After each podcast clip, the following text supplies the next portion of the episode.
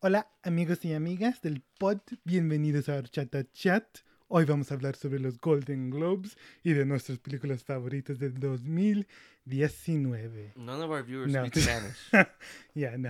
Is that you? Is, is that I practiced that so much to try to not have an accent. you still have an accent? Son of a bitch, man. All right.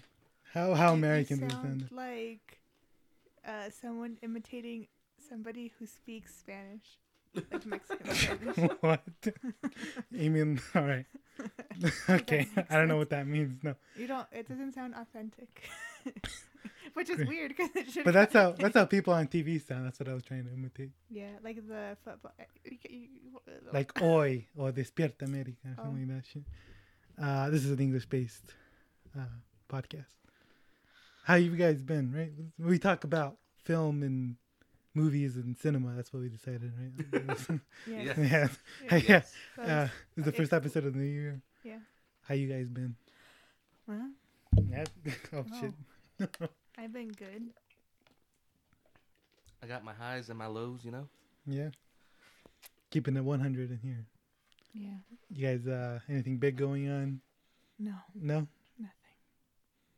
Nothing. No, I don't No? know. Nothing. Alright. It's been pretty a pretty unevent, uneventful, Uneventful. uneventful, uneventful week.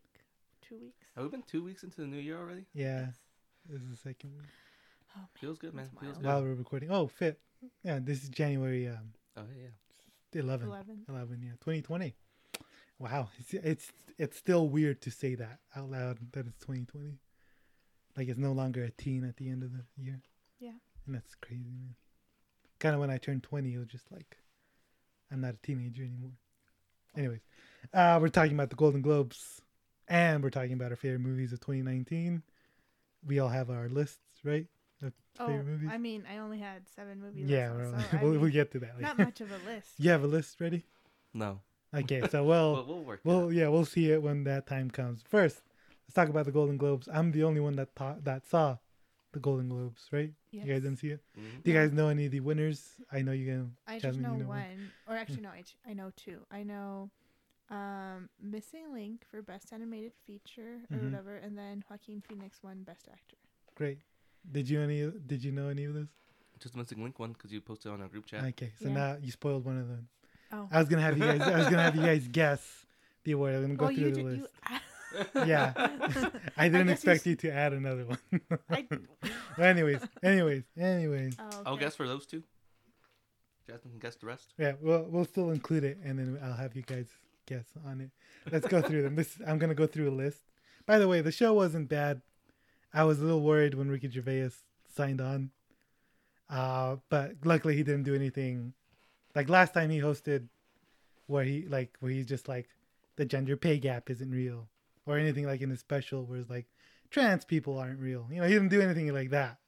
I keep hearing that he had a really good speech. A monologue. Mon- Nah, nah, nah. Everyone online keeps talking about well, how amazing yeah, it was. I know, and it's they- they're like, oh, they're talking about the hypocrites in Hollywood, and like a lot of right wing news sources do that. Like I saw, I went on Reddit, and like on the front page, uh, on our videos, there was a Daily Wire uh, video posted to it of talking about Gervais, and that is like Ben Shapiro's uh, host. Like, yeah, like no. Nice. a lot of right wingers are clinging on to it. Like you see a lot of replies to his tweets, and they're like, "Why are you so offended?" You know, because he saw like celebrities uh, stop talking about politics, which is a very right wing thing to say. Uh, and also, he's a celebrity, and he's telling them, I don't know, uh, whatever. But the Jeffrey Epstein joke was funny. Yeah. that was fun. He talked about his own. So he promoted his own show right before he was talking about Afterlife, and like that's about a guy who was thinking about killing himself after his wife died of cancer. Like obviously he didn't end up killing himself because we have a second season, just like Jeffrey Epstein didn't kill himself. You know. uh, and you know the show was really clean. I feel like last year, Sandra Oh. Oh and Andy Samberg hosted, and the show was a little bit messy because they try to have little skits in the middle. hmm And whenever someone does that, like the show always feels like off and Gervais doesn't have any of that. It's always very clean cut, uh, very nice, efficient. That's great. Um, yeah, that's all I can say about I'll it. Take your word for it. Anyways, so uh, the Golden Globes. There's no award show before this really, so all the winners are always like, like n- no one has any idea who's gonna win. it's an actual surprise. Yeah, unlike the Oscars. By the way, the Oscars are a week early. Because No. they're like nobody's watching. They're in, us they're in the first week of February. Excuse me. And uh, so the nominations for the Oscars are gonna get announced on Monday. Okay. Okay, so let's get into this. Okay. Uh, this is from BBC. Uh, the first category they have here is Best Motion Picture Drama. Okay, here are the nominees. The nominees were 1917, The Irishman, uh, Joker, Marriage Story, and The Two Popes. I'm gonna say it's uh, between 1917 or Two Popes, because I feel like, uh, like war movies do really well, and Two Popes seems like a boring movie about two popes. And that's what, and then uh, the awards love that. Right? yeah, that's what I. Those are my two top. I would pick 1917. Okay, Anders. What was this for? Uh, Best Motion Picture Drama. Um, Marriage Story. Marriage Story. Did you watch any of these, by the way? Uh, I don't think. You don't think you you saw Joker for sure? Joker, was nominated. Yeah. Yeah, I don't think I saw any others. Man, all right. So it's 1917. 1917 won Thank Best. Drama. Thank. Surprisingly, Bum. like, shot it right into the race of Best Picture for the Oscars because, It's gonna win also Best Picture in the Oscars. yeah. I think. Uh, 100%. I'll talk about that and my favorites. But okay. I think it deserves everything that it's going to get. Oh, anyway, really? yeah, okay. Best Actress in a Motion Picture Drama. Cynthia Erivo, Harriet for Harriet. Chapman. uh, Scarlett Johansson Marriage Story, Saoirse Ronan Little Women, Charlize Theron Bombshell, and Renee Zellweger Judy. Hmm. I've only seen one of those performances. Um, Yeah, Saoirse Ronan. Right? And you saw all of- You saw Marriage Story as well. yeah. Oh shoot, I did. I just watched it today. um, I want to watch it. Yeah. I should have done that. I don't have internet. I'm gonna say, Life is hard, man. Yeah, movie. and out of all out of these actresses, only Renee and Charlize have won Oscar. Or, right? No, Scarlett's Also won an Oscar. has never won an Oscar. Or what'd you say? Renee and Charlize are the Oh. only ones who've gotten Oscars. Yeah. I'm gonna go with Renee Zellweger. Renee. Okay. Judy. I don't know what Judy is, but It's a biopic of Judy Garland. oh, hmm, I don't know. Meh, yeah, I'm gonna stay with it just because I really, I'm just just a guess. Do you want to hear the nominees again? I'm gonna go with ScarJo. Marriage Story.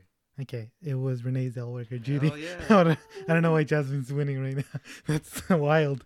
All right. Hey, I used to. You used to pay years attention to this. 10 years. I years. used to pay a lot of attention, Attention to, to this. this.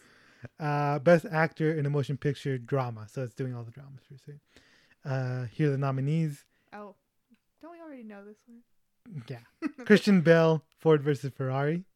Antonio Banderas, Pain and Glory. Adam Driver, Marriage Story. Joaquin Phoenix, Joker. Jonathan Pryce, The Two Popes. Adam Driver. I don't- Final answer. yeah. yeah, Joaquin Phoenix won. Uh, people were kind of expecting that. Yeah. Yeah. Yeah. Honestly, I would have. I would have probably still guessed Um, Joaquin Phoenix. His speech at the Golden Globes was a bit off. I you mean, know, like he's he's, a bit a, off, he's a bit off, right? I, I don't Uh, I, I anybody's like him a lot. I like him a lot because of that. My mom is like, man, I hate this guy. I fucking hate this guy. He doesn't take any of this seriously because he basically went up. He's like, who gives a shit? Like, we're not fucking competing. This is just for the ratings. Like, n- none of this fucking matters. uh, yeah, that's great. Uh, best motion picture, musical or comedy, right? Uh, I've seen Cats. three of these. Cats, yes. Is it on there? Absolutely no. Oh. it didn't qualify for this. Oh, and then Universal, after the reviews came out, they took it out of their Oscar campaign. Nice. They're like, yeah, we're not doing that anymore. Nice. Uh, here are the nominees. Dolemite is my name. It's the Eddie Murphy movie uh, of uh, the guy who made that black exploitation film. nope. It's on Netflix. Jojo Rabbit, hmm which I haven't seen, which I really do want to see. Still in theaters though. Same. Knives Out, hmm oops, Once Upon a Time in Hollywood, Comedy. Rocket Man. Yeah, comedy. Oof. Rocket Man. Okay, you're let's see. Be my long, long. Marriage Story. okay, I already forgot some of them. Okay, Rocket so Man. Dolemite is my name. Okay, Jojo Rabbit, Maybe. Knives Out, Okay. Once Upon a Time in Hollywood, Rocket Man. So, So for like, the comedy one, how does the funniest one win, or is it still the best movie out of all of those? Well, the, uh, in, How did they in decide for this? 2015, The Martian won. Do you guys remember The Martian? for comedy? With Matt exactly. Uh, the director was like, comedy. Uh, At least we won. I'm just kidding. Yeah, basically. So, why are comedy and musical grouped together? Uh, cause it's not drama. Oh. Basically, uh, Get Out was nominated for comedy. Or What? Exactly right, Uh, but that's what they campaigned for. So I don't know. Alright. Yeah. Okay. So, I feel like Rocket Man would be a strong contender, but I don't know if it would win. I think Knives Out and Once Upon a Time in Hollywood. You haven't seen any of these movies, by No. the way. No. I'm just speculating. yeah, I've only seen two of them. yeah. You saw Knives Out and Once Upon a Time, right? Yeah. So, I think it'd be great if Rocket Man won. Wait, was it good? I feel like it was okay. I don't know. I'm just guessing. But, But you really love Elton John. no, it just looks like a fun movie. um, it's only musical too, right? Yeah. Um, let me think. Oh, What do you think, Andres? yeah, give me a If this one gets it for which one's the funniest, then I think um that Eddie Murphy movie looked really funny. Right. I didn't watch it though, so that'd be my vote. But if they do it for which one of this is the best movie, then maybe Knives Out. Okay. So- those I'm are my gonna go two. with Knives Out too. You're gonna go with Knives Out too. Those are you guys' final answers. Final But, answer: Marriage okay, Story. Okay, Marriage Story. let me tell you, but I, I, okay, I honestly think it might be Once Upon a Time in Hollywood, but I would prefer it to be Knives Out or Rocket Man. okay, just choose one. Which one do you think will? I don't know what's better, being right or being wrong. You know what would hurt me more? um, I want to say Knives Out. Knives Out. hmm Okay, it's Once Upon a Time in Hollywood. Damn it. you liked it, right? I liked it a lot. I don't. I don't remember it being very funny. I showed it to my mom. I I don't forced her to watch it because I'm like, it has Brad Pitt, it has Leo. She likes Quentin Tarantino movies usually, and she's like, "This is the most boring thing I've ever seen in my life." So Um, what you're saying is I was still right. So thank I liked it. I like. I liked, I it, liked it. lot. I Um, haven't seen any of it. it is a comedy. It has a lot of com- comedy parts in it. Yeah, it doesn't take itself seriously. That's good. I wouldn't say. I'm gonna go in my list of favorites of the year. Honestly, That's Well, good. you better start making that right now. I'll wait for our Yeah, break you'll wait. after the Oh, right, right, this, right. and then I'll go look Okay. up online. Best actress in a motion picture, musical or comedy. Ana de Armas, Knives Out. Beautiful performance. Uh, Awkwafina, The Farewell. Uh, Cate Blanchett, Where'd You Go, Bernadette, which was apparently a bad movie, and Mm. people were kind of mad that she was nominated for that. Is it uh, just 'cause it's Cate Blanchett? Yeah, basically. Benny Fa- Field, Benny Feldstein, fucking shit, and that's Jonah Hill's sister, and for Booksmart. Oh, they Yeah. do look so. Oh my gosh, they look so similar. uh, apparently, yeah, Jonah Hill. Hill is his middle name, I think, or something. Mm. Uh, Emma Thompson for Late Night. Because you've seen which one of those have you seen? Booksmart, right? Booksmart. And you've seen The Farewell, Knives Out. Did you watch Booksmart? Yeah. You did. Yeah. All right. So Oh, which wow. one do you guys think? Do you want the the, the nominees again? Um, Yeah. I don't Yeah. know So- three of them. Another Adama's Knives Out, Awkwafina, The Farewell, Cate Blanchett, Where'd You Go, Bernadette, Beanie, Benny Felst, Feldstein. I'm so sorry. Uh, for Sorry, Booksmart, listen to this. Emma Thompson, and Late Night. So obviously, And this was for comedies, right? Yeah. No, yes, yeah, best actress in comedy. Yep, yep. So they're not doing who's funnier. No, Good to know now. no, no. So between those, from the ones I saw, I like the girl from Knives Out. She gave a pretty cool performance. yeah, she was also in uh, Blade Runner 2049. I haven't seen that one. You one. didn't see that? Uh, I really like uh, Blade Runner. I yeah, she's watch. she's gonna be in James Bond. nice. a Bond girl. Yeah, next to Daniel Craig again. For you know, she was there for Knives Oh Out. Oh wow, yeah. Yeah. He's Apparently- still doing that. Yeah, this is the last movie that Oh, okay. comes out in April. So um, just based on Ugo, I'm gonna just say that lady too, because I don't really don't know. Ana de Armas. The only other actress I know would be Emma Thompson. She's Cuban as well. by the way. So are those you guys' final answer? She has Anna a de, cool last name. Yeah. Ana de Armas. Armas. Oh, they Adamas. That's cool. That's Okay. a cool last Yeah, name. those are your final answers. Yes. Yeah. Okay, it's Awkwafina for the farewell. Really? Damn right. By the way, Uh, I, yeah, I'm- yeah. I'm fine with it. I I, like her a lot. the farewell is like I haven't seen it. it's funny, but I thought it'd be more like a. I thought it'd be that the drama. fun. Yeah, I thought that for sure would have fallen more into drama. um, immediately launching her into a competitive race for Wow, the best actress awesome. for the Oscar. And she only started acting. The first movie she came out in was in 2016. Was Neighbors 2. Oh, so that really? is like whoosh, quick, man. Scarlett Johansson's been acting for like 30 years. She's had acting most of her life. Exactly. It's just like she was never nominated for an Oscar, Yeah. and now she's mo- she can lose to Awkwafina, Awkwafina. Which is wild, man. Uh good for her though. Great. Yeah, great for her. absolutely. She, Uh, she deserves that. a lot of people were mad because of um i talked to you about this uh, uh like accusations of cultural appropriation and that she's anti-black uh and like they, they're comparing her to like gina rodriguez and i think gina rodriguez is legitimately anti-black. i think she has a lot of racism inside that she doesn't want to self-reflect but awkwafina isn't that. Like they, they talk about how she used to use a black accent uh, and i looked at old interviews and she does not talk she talks like she talks Yeah. now and uh, like the one thing is that she had a rap video that got famous but she's also not doing like an accent in that either. I'm not black so i'm maybe it's not my place to say yeah. but i just i don't feel like she should be in the same conversation as gina. Yeah i, I feel like yeah. Yeah she seems nice too. I don't know. Um anyways moving on. Best actor in a motion picture musical or comedy daniel craig for Daniel knives out. Craig. Not roman griffin davis for jojo rabbit that's the little kid. Uh, leonardo dicaprio once upon a time in hollywood. Uh, Taron Egerton, Egerton uh, for Rocket Man, Mm. Eddie Murphy for Dolemite is my name. Oh, by the way, Awkwafina was the first Asian Asian American American woman to, to win win a lead actress. Crazy guys. Yeah. We're so behind. Um, I'm gonna say Daniel Craig. Nah, Nah. I don't know. what do you think? Tell me something. Eden something. Rocket Man. Leonardo DiCaprio. Final answer. Rocket Man. I think Brad Pitt was cooler, but Leonardo DiCaprio is my vote.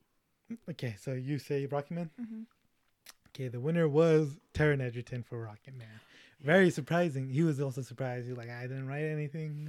And, and he's like, I'm happy to be nominated, even alongside you, little child who was in Jojo Rabbit. Yeah. You're tremendous in that. So sweet. I love Taron Egerton. He's such a sweet guy. Uh, so you already know this, but best animated film. What are the options? Here are the nominees. even- So here's the nominees: Frozen Two, How to Train Your Dragon: The Hidden World, They're all sequels. The Lion King, which was considered A animation for the. Golden Globes, hmm uh, and Toy Story Four, No wonder Missing Link. and won. Missing Link won. It's the only Wild. original story. It's the only non-Disney. No, How to Train Your Dragon is also there, but it beat out three Disney films. My vote would have been for Toy Story. You saw it? No. No. But if you asked us to guess right now, It'd be Toy Story. I would have thought Toy Story I would would have been. have picked. I own it. Yeah, Toy Story Four. Yeah. I haven't seen it. Huh. I would have picked probably The Lion King. Yeah, uh, they were surprised as well. They were like, "Holy shit, we just beat out major studios because they're that the studio that makes them. They make these movies just because the guy who owns the studio is fucking rich. These Oh, movies don't make any money. They lose a ton of money on these movies. Wow. So great, that's great, That's fantastic. awesome. It's a British film too. Whatever, I don't know. Can you That's believe fucking Arthur weird. Christmas didn't win? Just kidding. Was that nominated? No. Nah. Probably not. Uh yeah. So great on them. Yeah.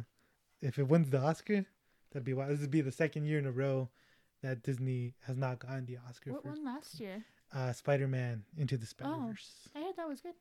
Was good. Um here we go. Best motion picture foreign language. The Farewell, uh Les Miserables, which is um not completely based on Les Mis, but it talks about poverty in France now. Uh, Pain and Glory, which is the Antonio Banderas movie. Spanish? Uh, yeah. I'm it's assuming. it's called um something. What what would be something two- Spanish, probably. Yeah, something Spanish. I think it's right. like what's pain? Me duelen las nalgas. No te um Dolor. Dolor, yeah, Dolor Y Gloria? y Gloria. Yeah, I there we go. the There literal- we go. literal There we go. That is the literal translation. We speak Spanish. Yeah, shit. All right, Parasite and Portrait of a Lady on Fire, also French. Parasite. Final answer. The farewell. Final answer. Okay. The winner is Parasite. Yeah. Yeah, Andy knew. but I wanted farewell to win. yeah. I, yeah, I'd say yeah, yeah, yeah. I saw Parasite. You guys haven't seen Parasite, right? No. Have not. Yeah. Uh, best actress in a supporting role in any motion picture. So the supporting actors are not put into comedy or drama. It's just All, All of of them. them? Wow. so Kathy Bates for Richard Jewell, which is a Clint Eastwood movie, uh, which apparently is garbage. Uh, Annette Bening for The Report. Have you seen The Report? You wanted to see The Report. No. I saw The Report. Never got around to it. I saw it. It's serviceable. Uh, Oh. it's like it's based on the actual report. It's Mhm. about the CIA torture thing. Mhm. So there's not a lot of human drama. It's basically like a very entertaining Wikipedia article, basically. Like if you want to learn about that. It also assumes that you know a lot of political stuff. Like what's DOJ stand for? The DOJ. DOJ, Department of Justice. Yeah, there you go. Oh So God. it just Oh, like it doesn't even explain that. It just like assumes that you know where Republicans lie on this issue, and sort of. So I like that. I mean, because I pay attention to that stuff. But, anyways, uh, Laura Dern for Marriage Story because she was the Mhm. lawyer. Jennifer Lopez for Hustlers, first Oh. nomination. Margot Robbie for Bombshell. Well, obviously the front runners are Laura Dern and Margot Robbie, in my opinion, just because of their. Because they're white and blonde. You racist. Um, I would say Wait, that was the list? Yeah. I'm gonna Where's say. Brad Pitt? Oh, it's actress. Oh, okay. actress. I was paying attention. My bad.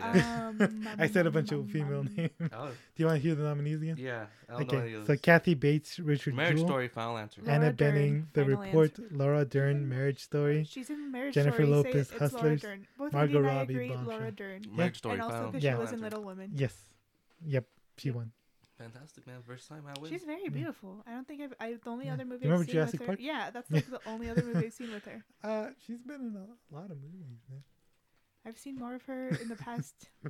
She was Five in Star. Wars: The Last Jedi. oh, she was. Yeah, Yeah, she was the purple-haired lady. yeah, yeah. yeah. Uh, hey, now I Admiral know who we're Holdo. talking about. yeah. Okay. Uh, the the one that they sort of reference in the Rise of Skywalker. Uh, best actor in any supporting role. Brad Pitt. And any final Brad answer. Pitt. Final answer. So Tom Hanks, A Beautiful Day in the Neighborhood. Supporting. Yeah, he's. Oh, the main was character is a- the journalist. Okay, yeah, yeah, yeah. What? I haven't seen it, but there's a journalist that's the main character. Yeah, Oh. yeah, yeah. Anthony Hopkins for The Two Popes, uh, Al Pacino for The Irishman, Joe Oh, Pesci for The Oh, Irishman, shoot. Oh, and shoot. Brad Pitt for Once Upon a Time Brad in Pitt. Hollywood. Final answer. Final answer. Yeah, he Oh won. yeah. And then uh, you know he's all like, Thank he's funny. you. He's funny and cool, you know.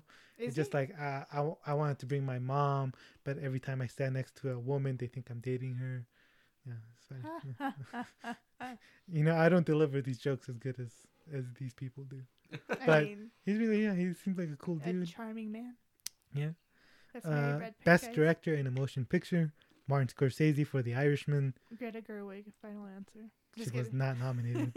So There's no woman nominated for this. Disgusting. No Lulu Wang, nothing. She directed The Farewell. yeah. Okay, Martin Scorsese, The Irishman, Quentin Tarantino, Once Upon a Time in Hollywood, Bong Joon Ho for Parasite, Sam Mendes for 1917, Todd Phillips for Joker. 1917. I would replace Todd Phillips with Lulu Wang. I think that'd be an easy trade off. That would have been my vote. Yeah. Have you seen The Farewell? Yeah, we, he took me to go see it Oh, yeah, we saw it together. on my birthday. It was a good wow. time. Yeah. Okay. What'd you say? Um, Parasite director. Do you want to hear the I don't know, man. nominees again? I, I don't think he won, but I'm gonna pick him. You're like, come on, you got this. You're the only non-white Come guy. on, Come come on. on, on, man. come on, come I guess Quentin Tarantino.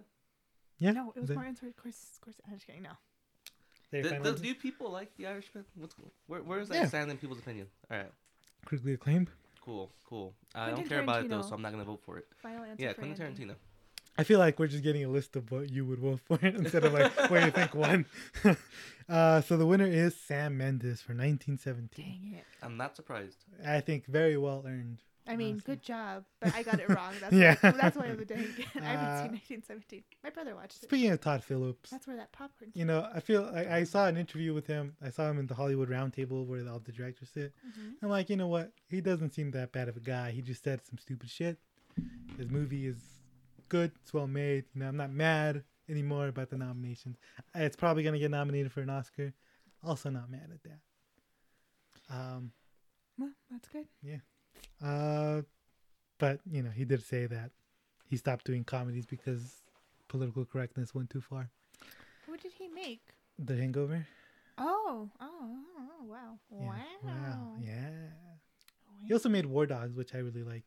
Do you- I liked War Dogs a lot. Yeah, so I knew about you know his dramatic shift before mainstream people because I'm a hipster. Anyway, best original score: uh, "Motherless Brooklyn," Daniel Pemberton, Pemberton, "Little Woman," Alexandre Desplat, uh, "Joker." He'll do it. Gundan no Kupa. It's, it's a Swedish name or something. I'm, Oh, good. Just tell, just say the name. I know. it's actually, it's to say white. The names of It's the white. people. It's white. It's fine. It's not racist because it's white. All right. 1917 for Thomas Newman. Uh, marriage story for Randy Newman. Are Randy they Newman. siblings? No, Rand, do you not know who Randy Newman is? Oh, did he do Toy Story stuff? Yeah. Yeah. That's why uh, I, I'll talk about that when we talk about Oh, so that guy, because he did Toy. Wait, he did Marriage Story. Yeah, exactly. It sounds like a Disney movie. Did you not hear the music? You're like, this is like a Disney movie. And then he comes out. Oh It's my just like, gosh, does. oh my God. Yeah. Anyways, what do you think? I can Marriage Story. Final answer. Marriage story. Yeah. No, w- no, no. no I, I haven't confirmed anything. Oh. Um, uh. um. Oh, this is tough. Because I don't know any of these. You saw Little Woman and you I saw Little Joker. Women, I saw Joker, and I saw Marriage Story. Yeah. There you go. You, Oh, what do you mean you don't know I'm gonna either? say Joker. Joker? Yeah. This for music, right? Yeah. I guess Joker had cool music. So what you guys find? Marriage Joker. Story. Final answer. Marriage Story? Are you seriously going with Marriage Story? All of them. If he can, if he, If he can, if he can pick Marriage Story, he's, he's gonna, gonna pick pick Marriage it. Okay, who are you picking again? Joker. Joker. And the winner was Joker. And she was like, "Wow, I wasn't expecting this." And my mom was like, "Why can't I understand her? Like, cause she's from Sweden or something, mom." Oh. Sorry. Best original song, motion picture, "Beautiful Ghost," Cats.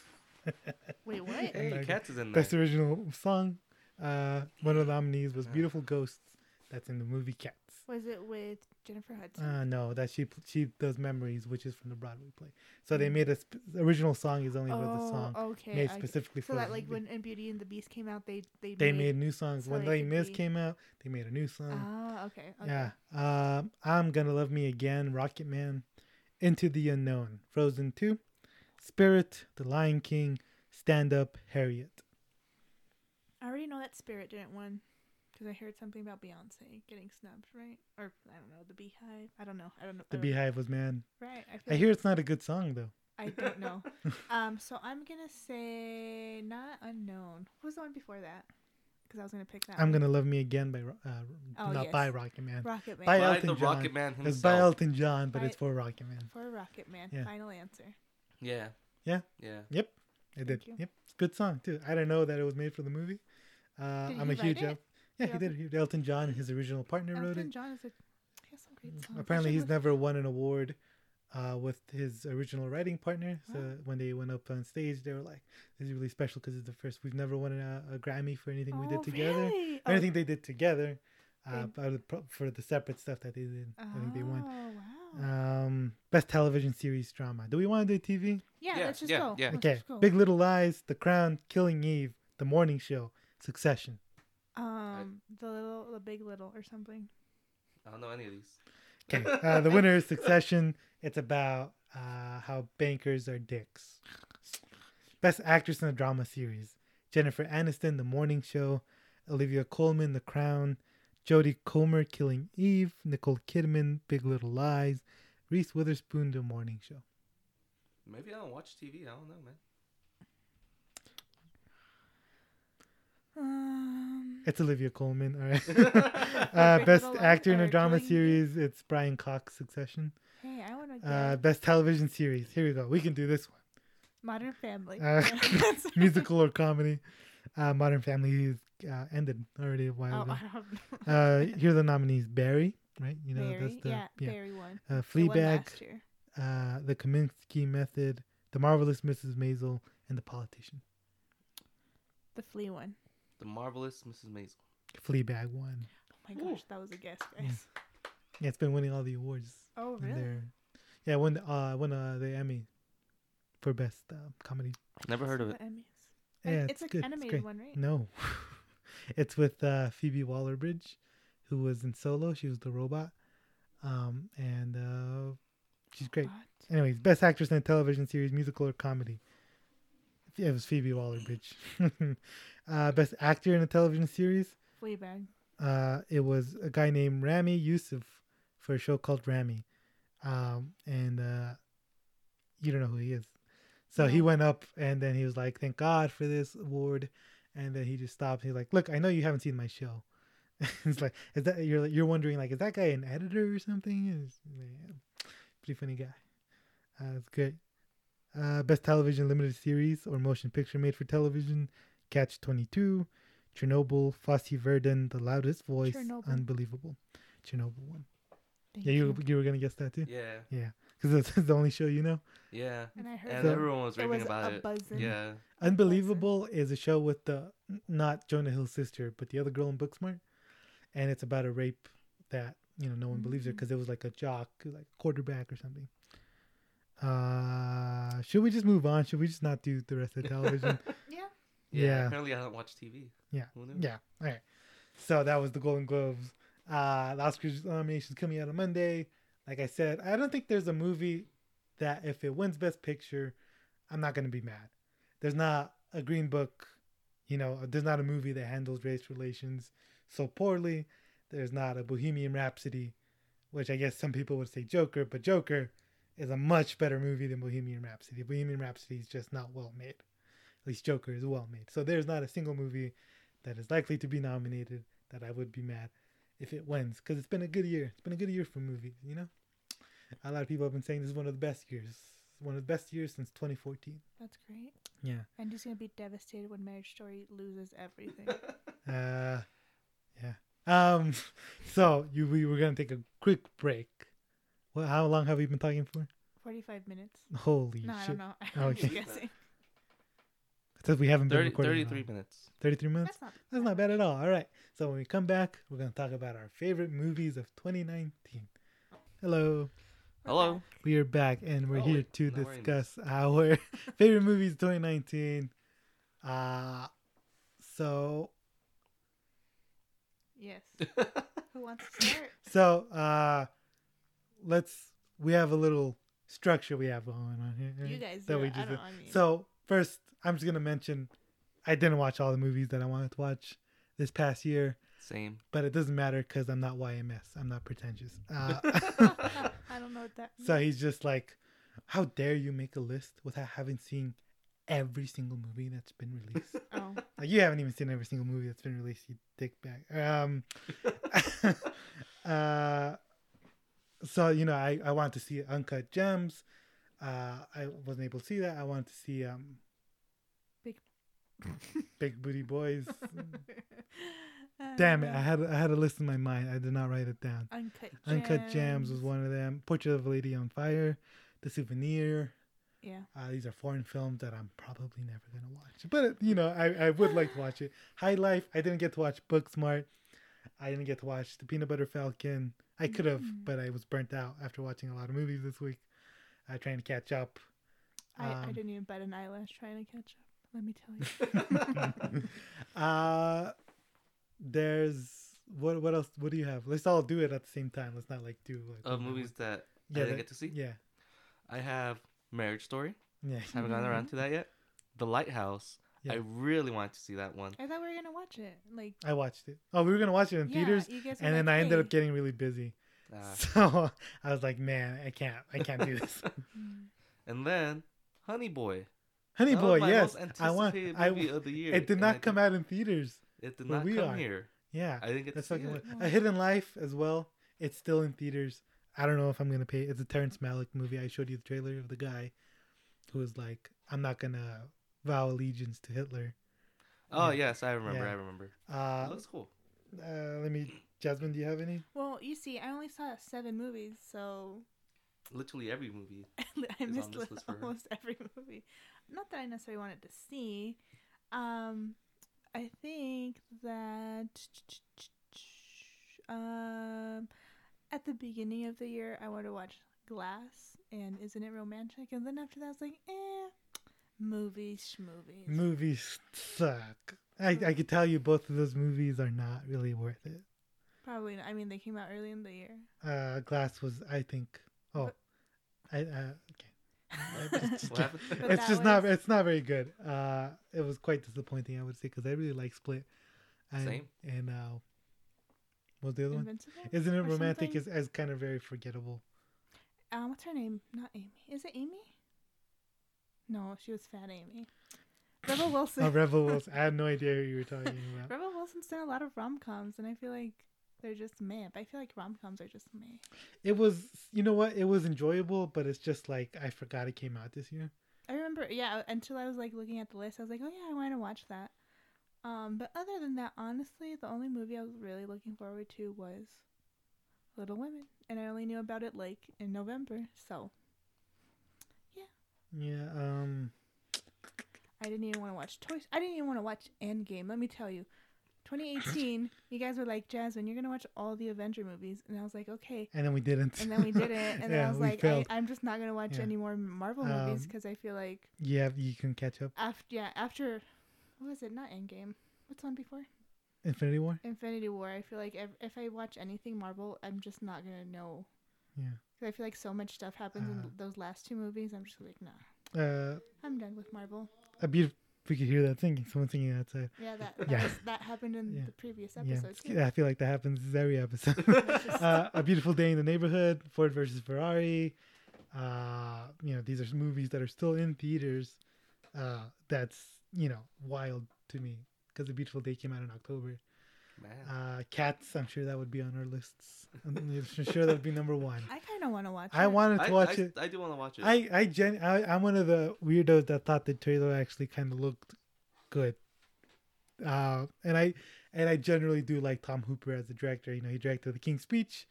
Aladdin came out. Did you Why watch would Aladdin? you want to watch it when you have the VHS at home Cats? of Aladdin? Aladdin. Well, I like the uh, remake. It was fine. It Did you was, just hear that? serviceable. This is a VHS. it's a passable box. movie. Well, it's uh, Wow, so. mwah. Mm. Um, what was I saying? Where we going? Cats looks good. Cats. Cats Oh well, good. I like I like the King's Speech and I like Les Mis, and uh, the reviews are way worse than I thought it would be. I there was a time where like I was like genuinely worried that Cats would have a, a, uh, better reviews than The Rise of Skywalker, and I'm like, what is this world that we're living in? Uh, That didn't happen, so it makes you know something makes sense in this worst timeline that we live. Uh, anyways, how many movies did, do you end up having on your top list, by the way? 13 right now. 13 and i have about 20 you also said you had movies that you really really liked how many or, or movies do you have in that list One, two, three, four, five, six, seven on the likes, but then I'll put in my top list. okay How, uh, okay i already forgot the number you told me for the top list 13. 13 okay so i'll i have a a list here. It's about 22-ish movies. Uh, and and the the bottom ones are kind of wobbly you know like i'm not so solidified in it. It's just movies that i really wanted to mention that i liked. And uh, as you go up and up i'd say about 13 uh, yeah is where it starts to solidify a lot more. Um, so, and the ten is like, that's that's definitive for me. Uh, so I'll just go on and start, and then you'll go, uh, and then we'll meet up at thirteen. What about me? You do you have movies that you really liked, Just but that aren't? How many do you have on your top list? top list? Yeah. Man, maybe like two. Uh, like really? I mean, yeah. All right. So tell me about the movies you really liked. And Why just- do I have to start? Okay, fine. I'll go. you you asked me. What about me? I, I okay. like spaced out All right. for like two so here we go. So the two popes. I'm starting right now. The two popes is a movie that came out on Netflix. I really liked it. I think it was really good. Uh, it you know has Anthony Hopkins. I was gonna say Anthony Mackie, but that's not him at all. Anthony Mackie's the Falcon. Uh, and it had Jonathan Pryce, and I thought, you know, it's a very political movie. Uh, it talks a lot about religion. I thought like it had a lot of good insights. You know, it shows Donald Trump's wall. It's you know how Pope Francis is uh, much more progressive than the past pope, and uh, yeah, it's it's, it's uh, very good. It's about it's very short. It's nice. Uh, I recommend it to anyone. I know Jasmine said it, was, it looked very boring, even though you're Nah, religious. I just um the title seemed like something I would. yeah. I You, just- you haven't seen the trailer? Nope. I The haven't trailer makes this look awesome, Okay. but it's not quite as exhilarating as the trailer makes it seem. Uh, but you know, I grew up Catholic. I'm the only one here that grew up Catholic. yes, Uh, even though you know that's the norm for us, for our people, for Mexican. for Mexicans. So I I knew about the popes. I knew I you know, the Pope resigned. Pope Benedict resigned when we were in high school, and that's how we got Pope Francis. You know, he's resigned because of health problems and also the scandals of, uh, you know, there was priests Yeah. molesting children, and he knew, and he just moved them, and then they kept molesting children. Uh, so you know, it's a really good, well written movie. It's written by the guy who wrote the theory of everything and all that. This is way longer than I wanted to talk about the two popes. uh, the next 21 would be that was 22. 21 would be Untouchable, which is a documentary that's on Hulu about Harvey Weinstein. And I thought that was really, really well made. I thought it was really beautiful in the way that they shot it. And, you know, it's tragic, obviously, but also just a very well uh, told version of that. Because I've read a lot. I think a lot of us have probably read a lot of, you know, how Harvey Weinstein did all that stuff. But this is a, a good little package to, like, see. And, uh, yeah, it's good. Uh, number 20 would be Once Upon a Time in Hollywood. So the first time I watched this, I w- I didn't really like it. The the know you know I there was I was not in the greatest conditions, so I, I decided to watch it a second time, and and I ended up liking it a lot more.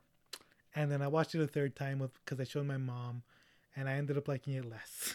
so maybe I should have just stopped at two. But you know, I I still liked it. Obviously, Quentin Tarantino is an amazing filmmaker.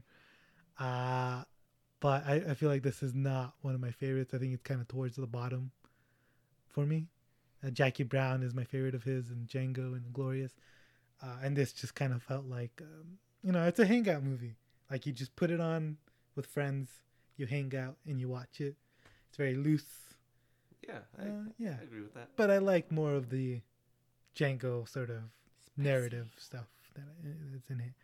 But it's good. Uh, is it like uh, is Tarantino racist? Does he hate Bruce Lee?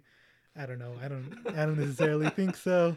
Uh, Uh, uh, is, is problems? Yeah, like the guy is a wife killer. Brad Pitt's a wife killer, and he's like awesome. You know, he's we like, don't know that man. Yeah, no, he killed her. He definitely killed her. Uh, but he's shown to be awesome, and obviously like What? Spoiler. and obviously like he uh, ends up being the hero of the day and you know like the, the portrayal of the hippies is that a problem i don't really think so they're like you're making the anti-war movement look dumb it's like these guys weren't really part of that. They were like kind of adjacent but they were they were a fucking cult. Anyway moving on from that. I hate film twitter by the way. I started to say that. I think it's genuinely worse than reddit than our movies. Wowza. and it's just like shit. Because like it's like limited characters and you got hottest takes. It's just like good movie is actually bad. Okay thank you. Uh number 19 is Fyre with a y so this is a documentary. It came out early early last year. It came out in like january 2nd uh there was jokes about it at the oscars. And it's about the Fyre Festival. Oh yes, Yeah. I know what this yeah. is. About. there was Yeah, two yeah. documentaries. One was released for netflix. One was released for hulu. I picked the netflix one because i feel like hulu is more of a conventional documentary. And this one it shows us actual footage from the douchebags that were making this. Nice. uh, and you know that it really stuck with me. Um, just why? Why would someone do this? Like the the guy i don't know i forgot his name already but the the main guy is just like a con artist. He's just like because he's a white guy. He just has had the world handed to him ever since he was in high school. He's not really a genius. He's just sort of pretending to be a genius. And it is made by a company that was involved with Fyre Festival. So this documentary was used to clear their name. The Hulu documentary has does not have their involvement. So in the Hulu documentary, they're like, "Oh, these guys were also assholes." But this is, I think, this is a better made documentary. The other one's still good. I'd recommend you watch both to get like a big picture of it. Uh, I yeah, so it's good. It's good. It's good. Uh, at number eighteen, I have Abominable, which is an animated movie Mhm. uh, with it's Chinese sort of. Yeah Yeti, right? Yeti. and it's beautiful. It's beautifully animated. I think the music is gorgeous. Everything about it is beautiful. I remember being in the theater and just like, wow, this is amazing. It's like I, I felt like a lot of the Disney animated movies lacked a lot of magic this year for me, and this is something that I really connected with. And the next film I have also I really connected with, which is How to Train Your Dragon, uh, The Hidden World, and uh, you know, just I, it's just beautifully made. It has one writer and one director, the same guy, which is not common at all. Like you never see that in animation. But he did this and he did How to Train Your Dragon 2 by himself as well. And also he directed How to Train Your Dragon 1. Um, and I think this is just an amazing trilogy. It's just I've an amazing end. first one. It's an amazing end to the trilogy.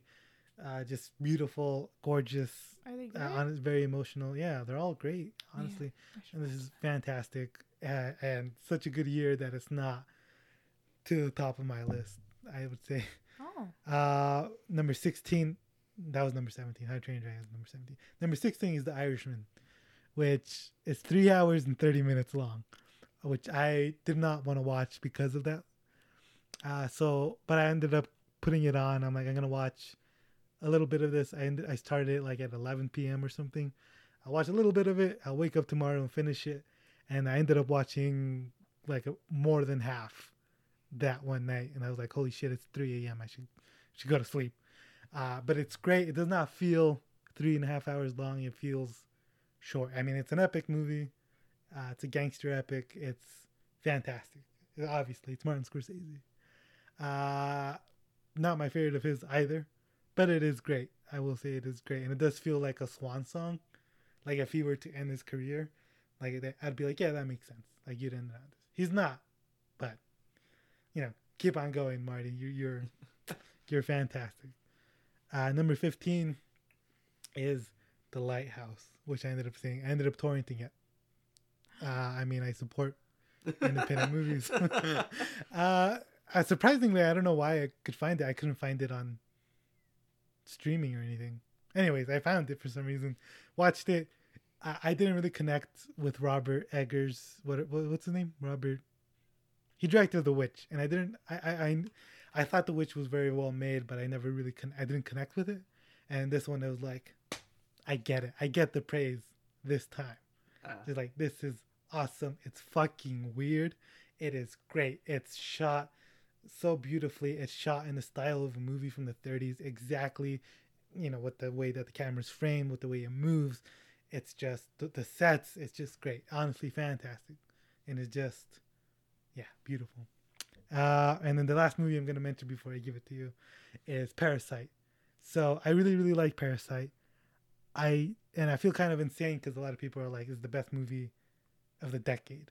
I'm just like, I don't know if I loved it that much, but I really did like it.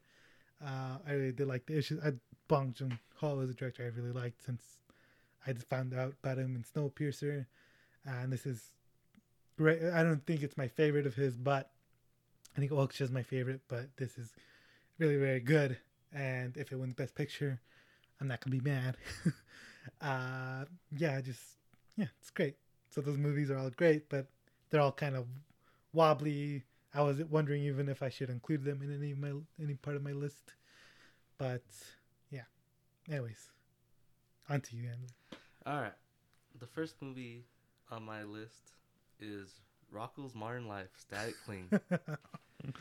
uh, yeah, I didn't grow up with this cartoon. I grew up with Rocco, so it was cool that it was coming back and it was a movie, and I liked the movie a lot. And it was it was uh it was nice, and it was uh modern themes. You know, it's about a character who is now trans, and how every character from the from the show reacts to that. It's really cool. I was not expecting that. Yeah. No, So- it's um. Do you remember the Frog Neighbor guys? Vaguely. They had a son named Ralph, and now she's transgendered. I don't remember Wow. her new name. this is not yeah. for children, I'm guessing. No, this is meant for people who grew up watching Uh, Rocko's. Oh. Because they had a Well, I mean, I'm- think a kid can watch this just fine. Yeah. I don't think there's Uh, any like well- adult jokes. but I remember there was a an Adult Swim program, right? That was like that. Wasn't it Rocko but adult time? No, am I going crazy? I don't know. Anyways, go on. Sure. Yeah, that's all I have to say about that one. The next movie on my list was Child's Play. you like that movie? I liked it. I there's there's a couple of movies here where you're gonna be like, why is that on your list? I think, and it's just because I do love horror movies. right. So like I give them a lot of praise, and I think higher than they probably Than most deserve. people, yeah. Because you like, I might be on your list, but I'm not gonna say Which one? La Llorona? Yeah. Yeah, it's on my list. Okay. but Child's Play was was a lot of fun. I I had a lot of fun with it. Um, we got Luke Skywalker as Chucky. As Aubrey Plaza, It's got Aubrey Plaza as a mom, Yeah. as a young mom, right? as a young mom. It's fun. I like that a lot. And then I have John Wick three. What the fuck was that? was that the chair? Go. Talking about child's play made that happen. That's one in Grandpa's room. okay, all right. No, that's, that's that has nothing to do with this. Uh, So all the John Wick movies are a lot of fun. I really enjoy them. I think two is my favorite of all of them. Yeah, I'd say that too. Mm. Yeah. So three was still still the same amount of fun. They're making more. I, I'll, It's I'll gonna keep be watching. a cinematic universe now. Uh, they have a TV show for that, right? Do they? Yeah, for the it's called the Hotel or something. Huh. Because it's about the whole thing. Go on, go on. I keep interrupting. So I enjoyed that. And then my next one is Long Shot. Really fun. Really liked it. Yeah, Not liked it enough to put it on my top list, but I like that one a lot. I also just really like uh, Seth Rogen movies. yeah. He has They're a good very team. enjoyable. Very solid team, I'd say. They consistently Yeah. put out good movies. Yeah, amazingly. Not not to insult, but you know you wouldn't like associate. Go on. then my next movies are Captain Marvel and Spider Man. They're both Marvel movies. They're both fun. I I have should- a lot to say about yeah, them. I should also say that as a Marvel fanboy. Yes, yeah, Tho- those would also be like around there as well. I actually had it on my list. Go on. I keep. and then I put Shazam, mostly because of uh, the surprise of how much fun Shazam was. I was not expecting to like that movie as much as I actually did. well, you know they're turning it around. Now. Yeah, they're going they're Yeah. going in a fun direction, Yeah. Yeah. and that's my my secondary list there. All right. Do you have anything like that, Jasmine? Well, you see, I only saw eight movies. Nice. So You said only two were in the top three. Yeah. Okay. Well, I guess we'll just. Do you have any of those six you want to talk about or nah? Do you Or want to wait until we get there? sure. So at the bottom of my list, I'm gonna give you guys, I guess, the three that I'm like meh. Were all the scariest movies I saw. Oh, so are they in any particular order? Um, I would say that my bottom one would be It Chapter Two. I think I was most disappointed in that one. Hell yeah. So that's at the bottom of my list because I was expecting so much more, and it just did not deliver. And then Annabelle Comes Home was eh, okay. I was fine with it. And then out of the three, I think Scary Stories was the better horror movie I saw. But I'm glad I saw them, but I don't think I would rewatch them. But I might watch if they continue the Scary Stories movies. I, Uh, did it make money? I can't remember. I think it. I They probably think I did. I think it did okay. Yeah. I might check it out. Just see what happens. I'd be excited for more movies. I Yeah. liked that one a lot. That's it. It's on my Proceed. list. Um, okay, so I forgot to say this, but there's not a lot of criteria in my list. It's kind of a mix of what I thought it was a good movie and what I just genuinely liked. Uh, you know, I'm not. Wait, There's not. There's no objectivity in film. I did this wrong. Why? It's okay. Why? Because you guys are talking about your math first, not your like l- least favorite, huh? Yeah. Oh well. Oh, okay. All right. All right. well, we know your least favorite now. I guess. Um, Wait, should I say my men then? Go for it. Yeah. Go for it. Okay. Not man. Eh, they were okay. That's why I don't know. I just I saw so few movies. I don't know Yeah. where to categorize these. Just say it, Jasmine. Okay, so let me see. Hmm. yeah, I'll just do it. So Shazam and Booksmart. Those were math for you. Yeah, those are Booksmart was math for you. Yeah.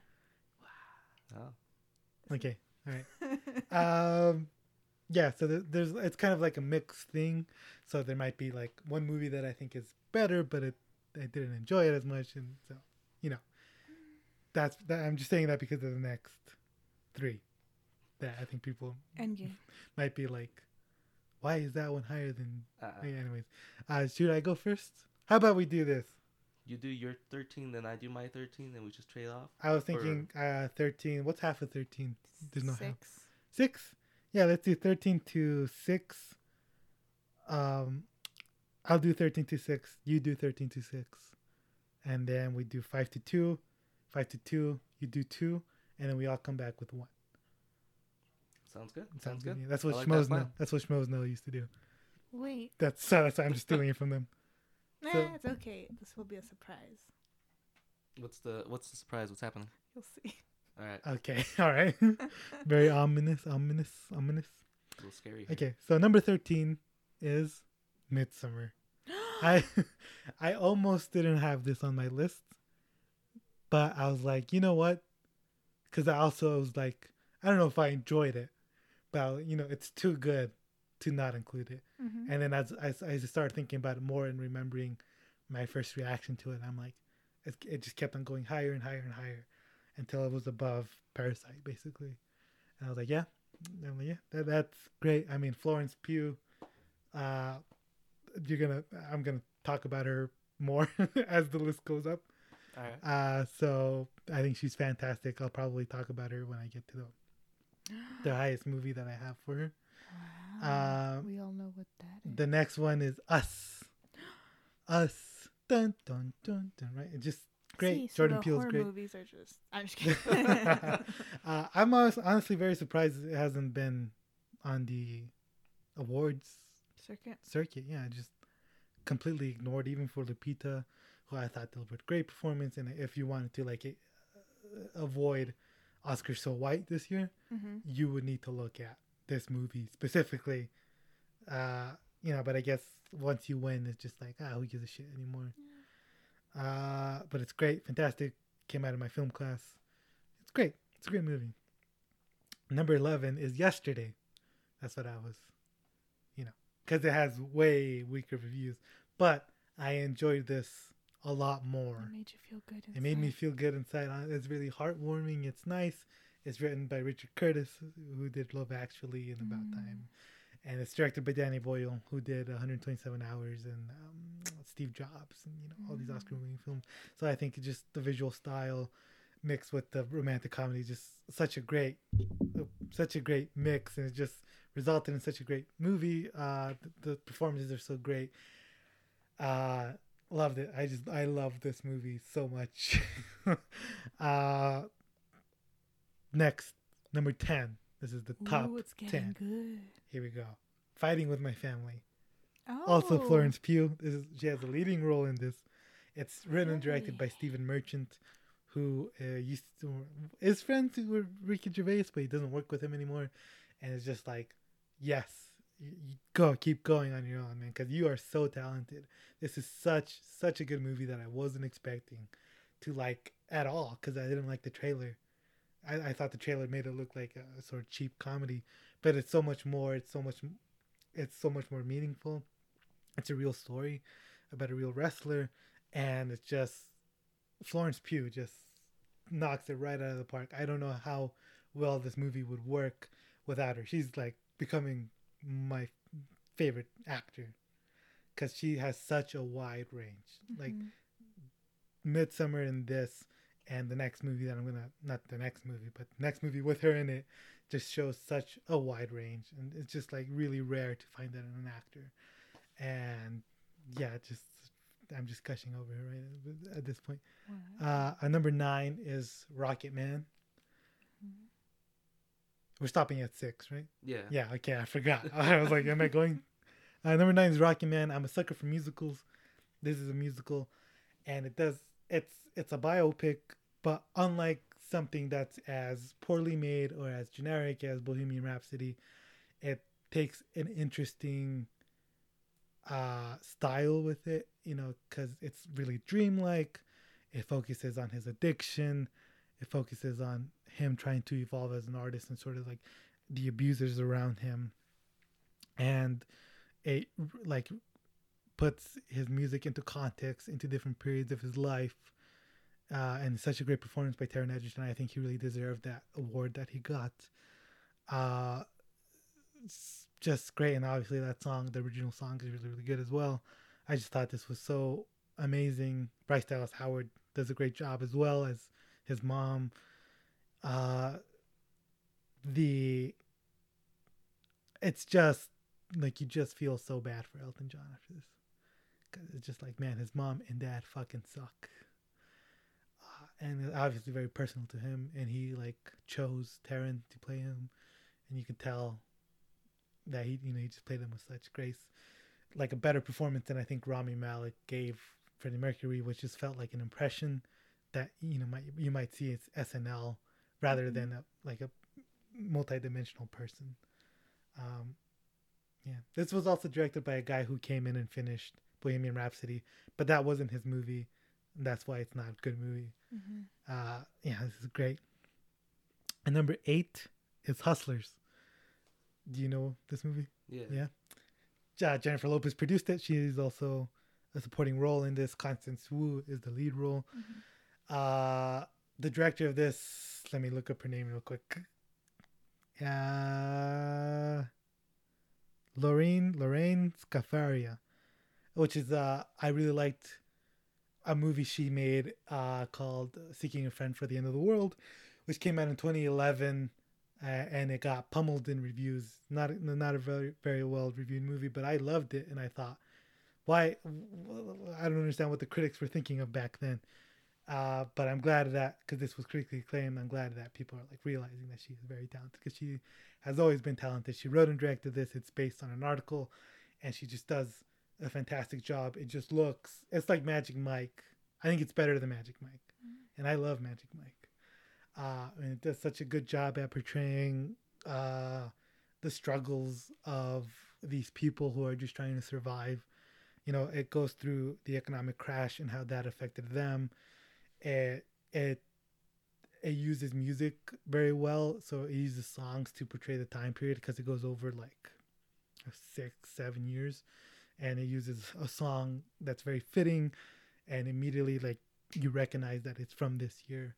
Uh, and obviously, the performance is a great, great performance by Jennifer Lopez, who I'm usually is not in good movies, uh, but I'm glad she decided to do this because she is great in it. And um, you know, I think if she gets the Oscar, I think that'd be cool as well.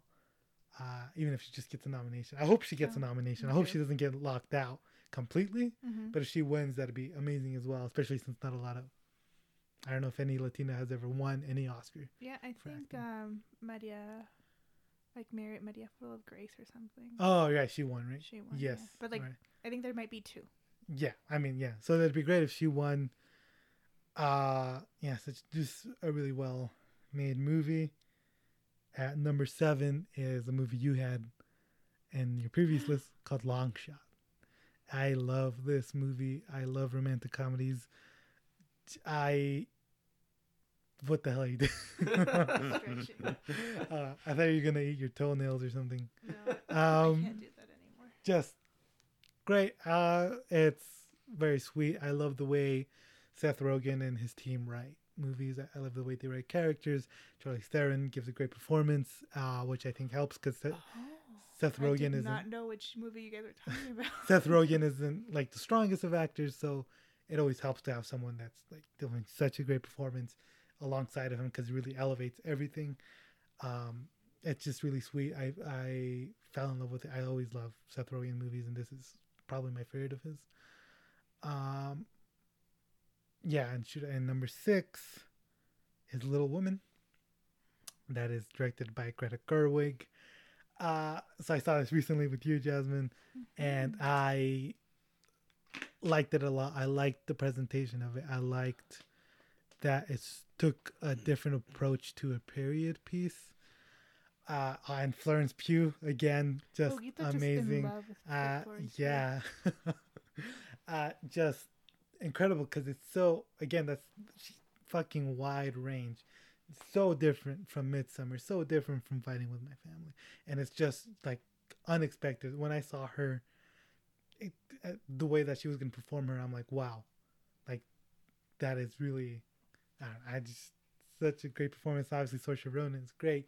Uh, Emma Watson uh, coming out. She's not really in movies anymore. Mhm. Meryl Streep wanted to be in this movie. I love Greta Gerwig. Greta Gerwig, when she directed Lady Bird, I fell in love with Lady Bird.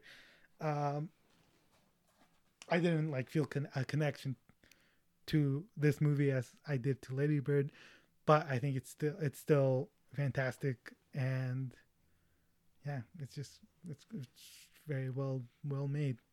Timothée Chalamet is great as well. He's always great. He's like our Tom Hanks. All this He's- young talent, and we're here wasting away.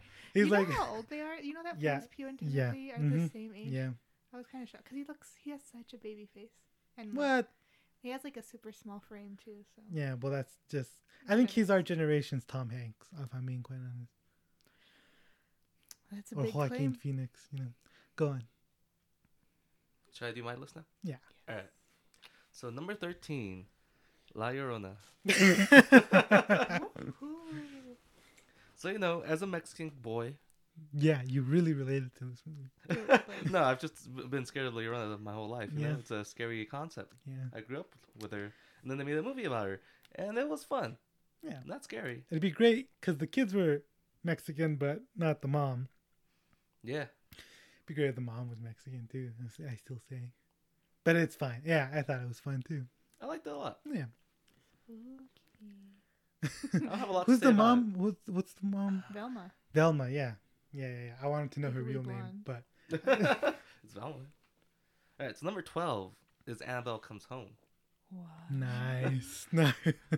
I think Annabelle's the funnest movie in the Conjuring universe. This is probably my favorite movie in the Conjuring. Really? It's not the scariest Yeah. one, but I had the most fun watching this one because I feel like it feels like watching a Scooby Doo episode.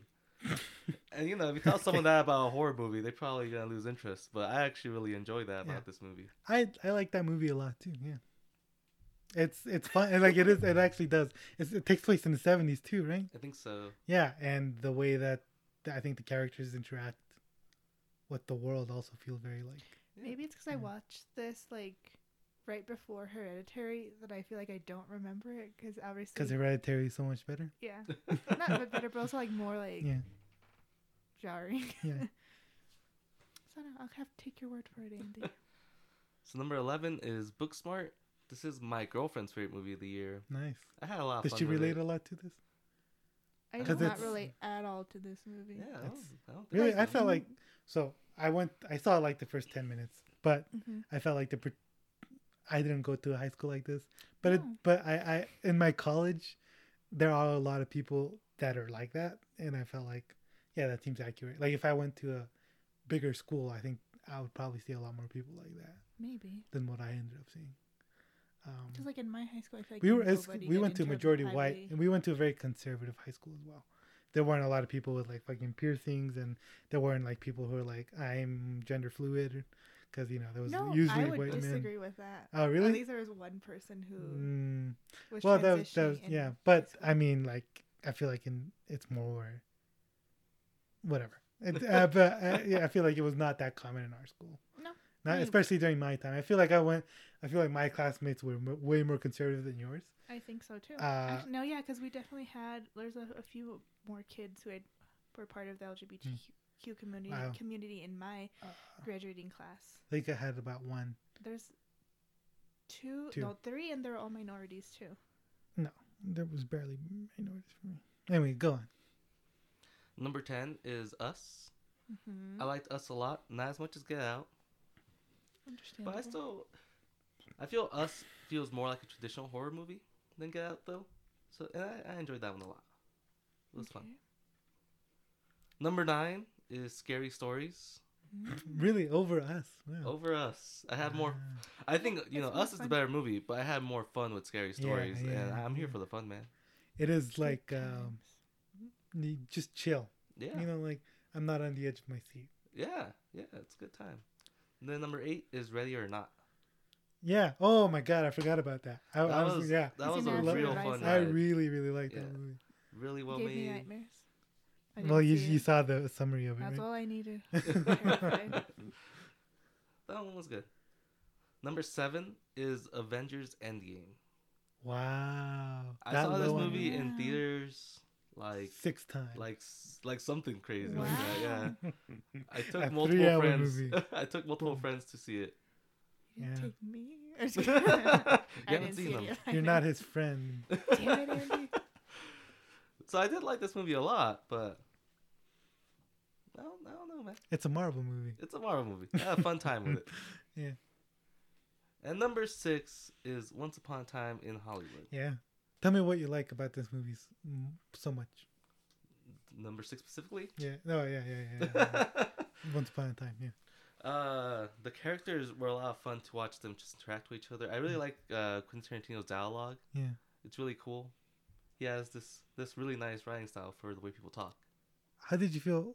Should we just spoil it for Jasmine? I feel like she's not gonna I'm watch not it. gonna watch it. How did you feel about the ending? I read a lot of reviews that were like, the movie's good, but that ending is just horrific. I think my girlfriend was was disappointed by the ending. oh, why? I because I think she wanted to see the, the, Ah. the them kill people, you know. And Yeah. instead, we didn't get that. What? But I like that. It's about the Manson murders. So you wait. I mean, I I know that because it's Sharon Tate and Charles Manson So they end up is there going instead to Leo and Brad's house, and killing them. And and then And Brad ends up to. and Brad ends up killing two of them. While he's high on acid, While he's high on acid, and then Leo kills one of them. It's it's with honestly. a flamethrower. I thought like I love that scene. I, I like the ending a lot. I like what they Yeah. did with it. my It was mom. a nice surprise. My mom only liked a few scenes from the movie, and that was one of the scenes she really liked.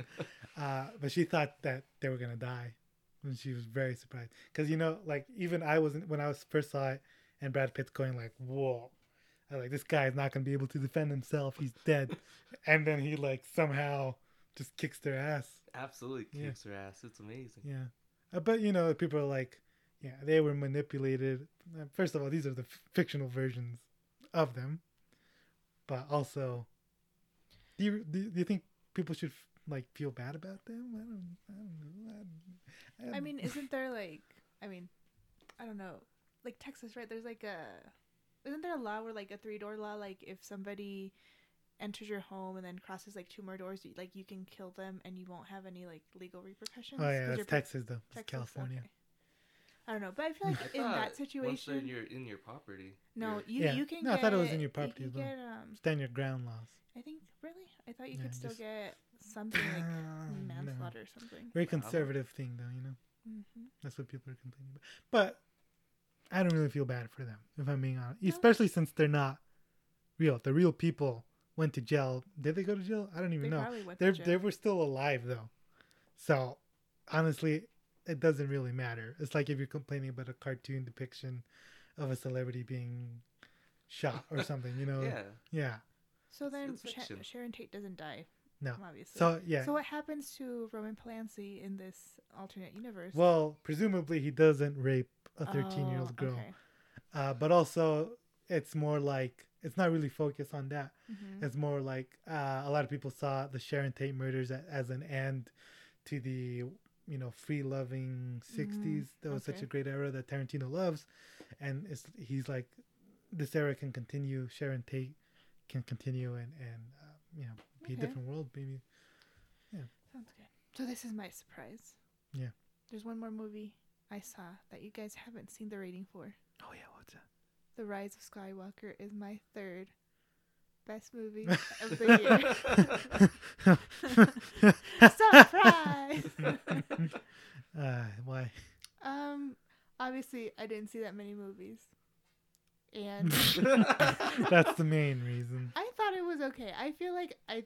I'm not sure if your guys, your guys, what the hell am I trying to say? You guys is if your guys' opinion is influencing mine, I didn't think it was like bad. as good as the previous ones, but I don't think it was that bad. I'll send you a video.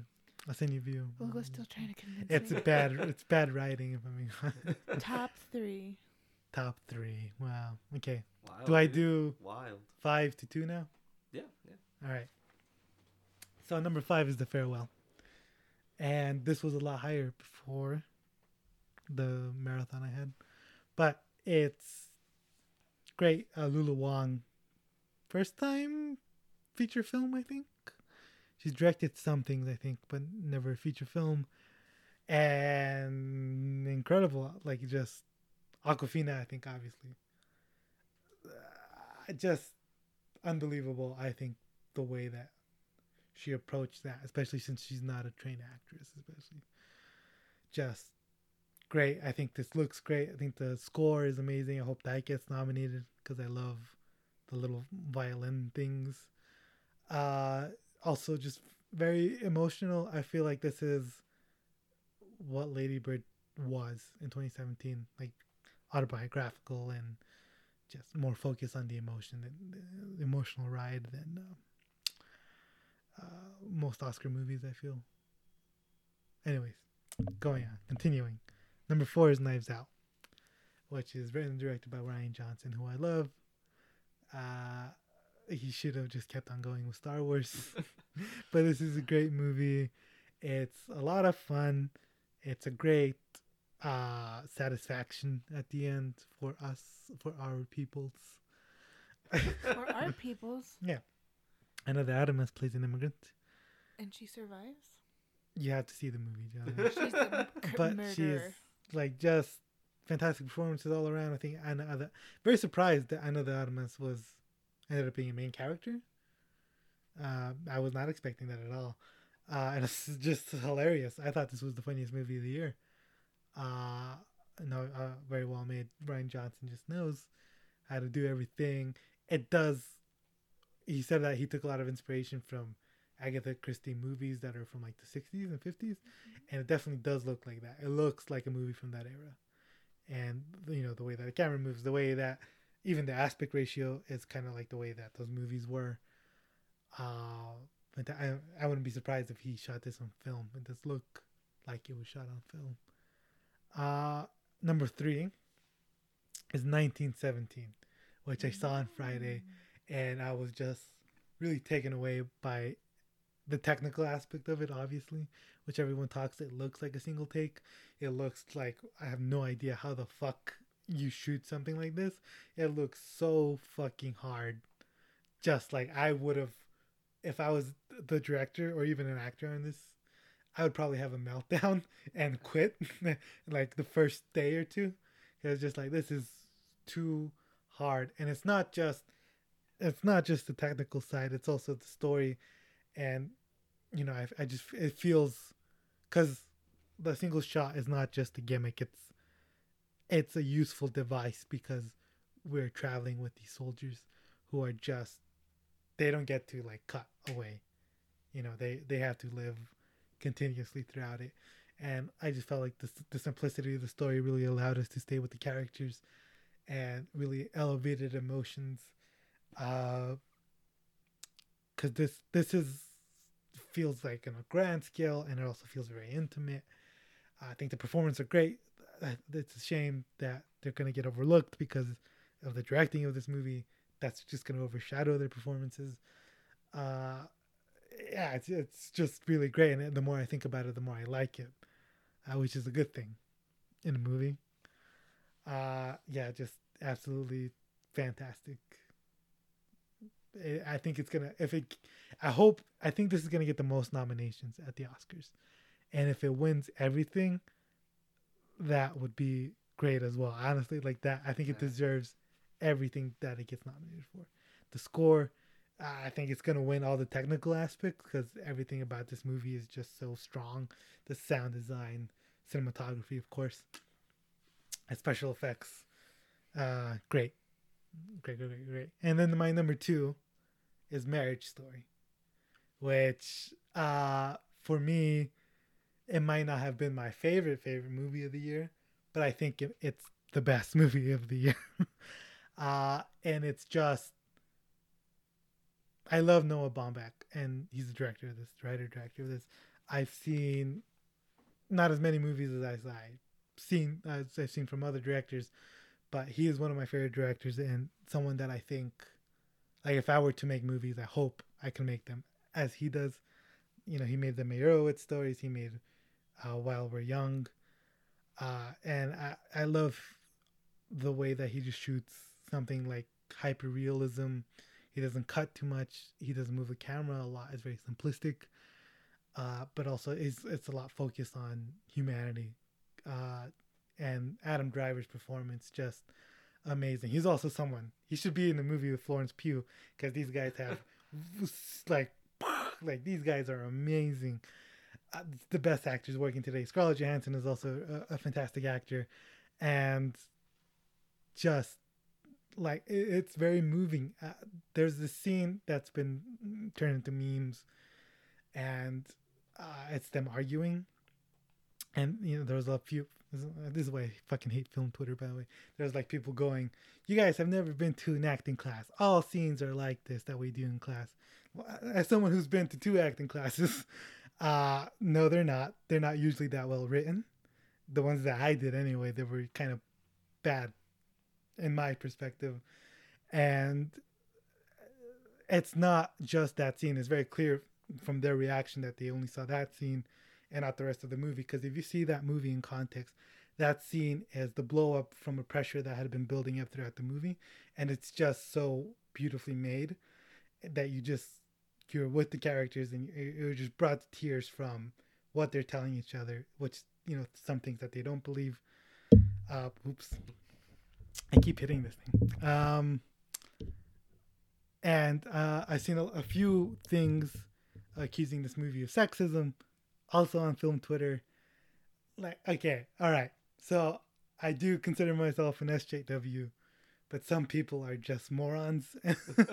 I feel like they're not paying attention to what this movie's doing, because Adam Driver. Spo- do you care if it's a mild spoiler? Yeah, go ahead. Uh, so he if I if we find out that he cheated on her and uh he says something like I could have cheated way more on you but I didn't. You should be happy that I only cheated on you once. And they sort of some people took that as that's what the movie's saying. Like that's fine that he only cheated on her once. That's not exactly what the movie is saying because in that argument they're they're both saying not great things and they're also both kind of making good points. Uh and also it the movie takes an empathetic look at both of the characters. It's not just Adam Driver. It's not just Scarlett Johansson. We sort of see how it this process is breaking both of them down and how they both sort of feel about each other and how they both came to that. Um, like if you like the first when we're with Scarlett Johansson, we think Adam Driver's the villain. When we're with Adam Driver, we think Scarlett Johansson's the villain, and that's just amazing writing. And I hope this one's Best Picture. This is the one I'm rooting for currently, unless my number one gets a Best Picture nomination, which I'll talk about later. But this movie just fantastic, and film Twitter sucks. And like this movie really isn't sexist. I re- like there's really not there's no water to those arguments like this. There's nothing sexist about this really. Anyways, go on.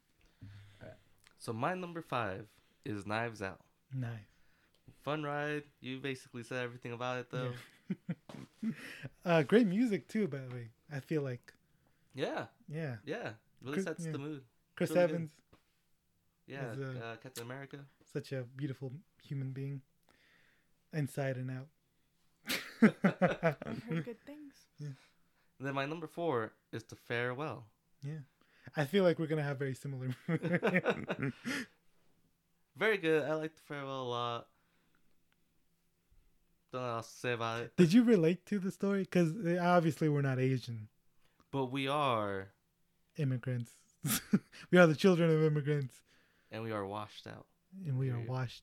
We are whitewashed. Whitewashed. Honestly, I feel like I see my cousins like from the Rojo side, and I feel like I don't feel as Mexican as they do. I mean, as they are, and then same with the Gano side. I feel like, oh, I'm... You're not as American as us. Is that what you're saying?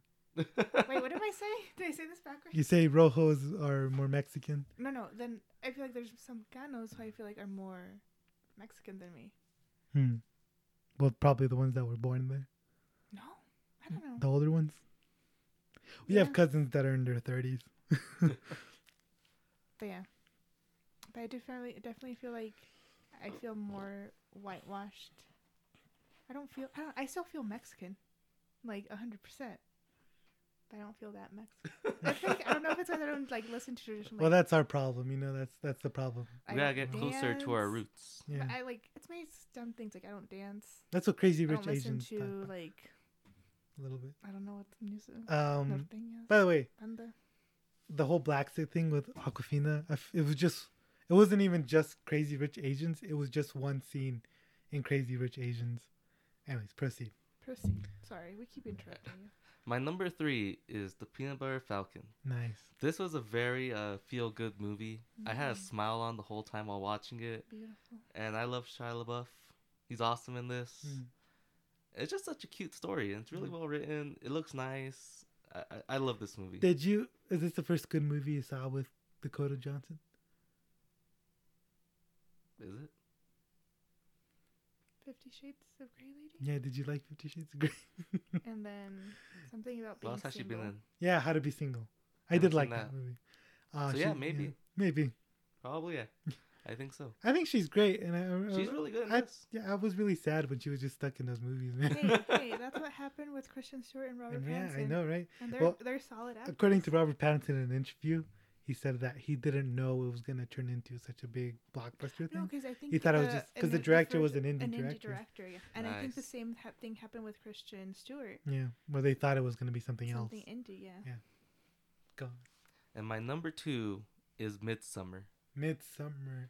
Absolutely love this movie. We already discussed this a lot in the previous episode. If you guys want to hear my Episode thoughts on it, I but it is such a wild ride that I'm not sure how to describe it because it's not fun.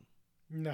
I do not have fun It when is- I Watch watch this movie. 100%. I get so anxious. My brain fogs up. Honestly, it's just like even like if you rewatch it, do you still get anxious?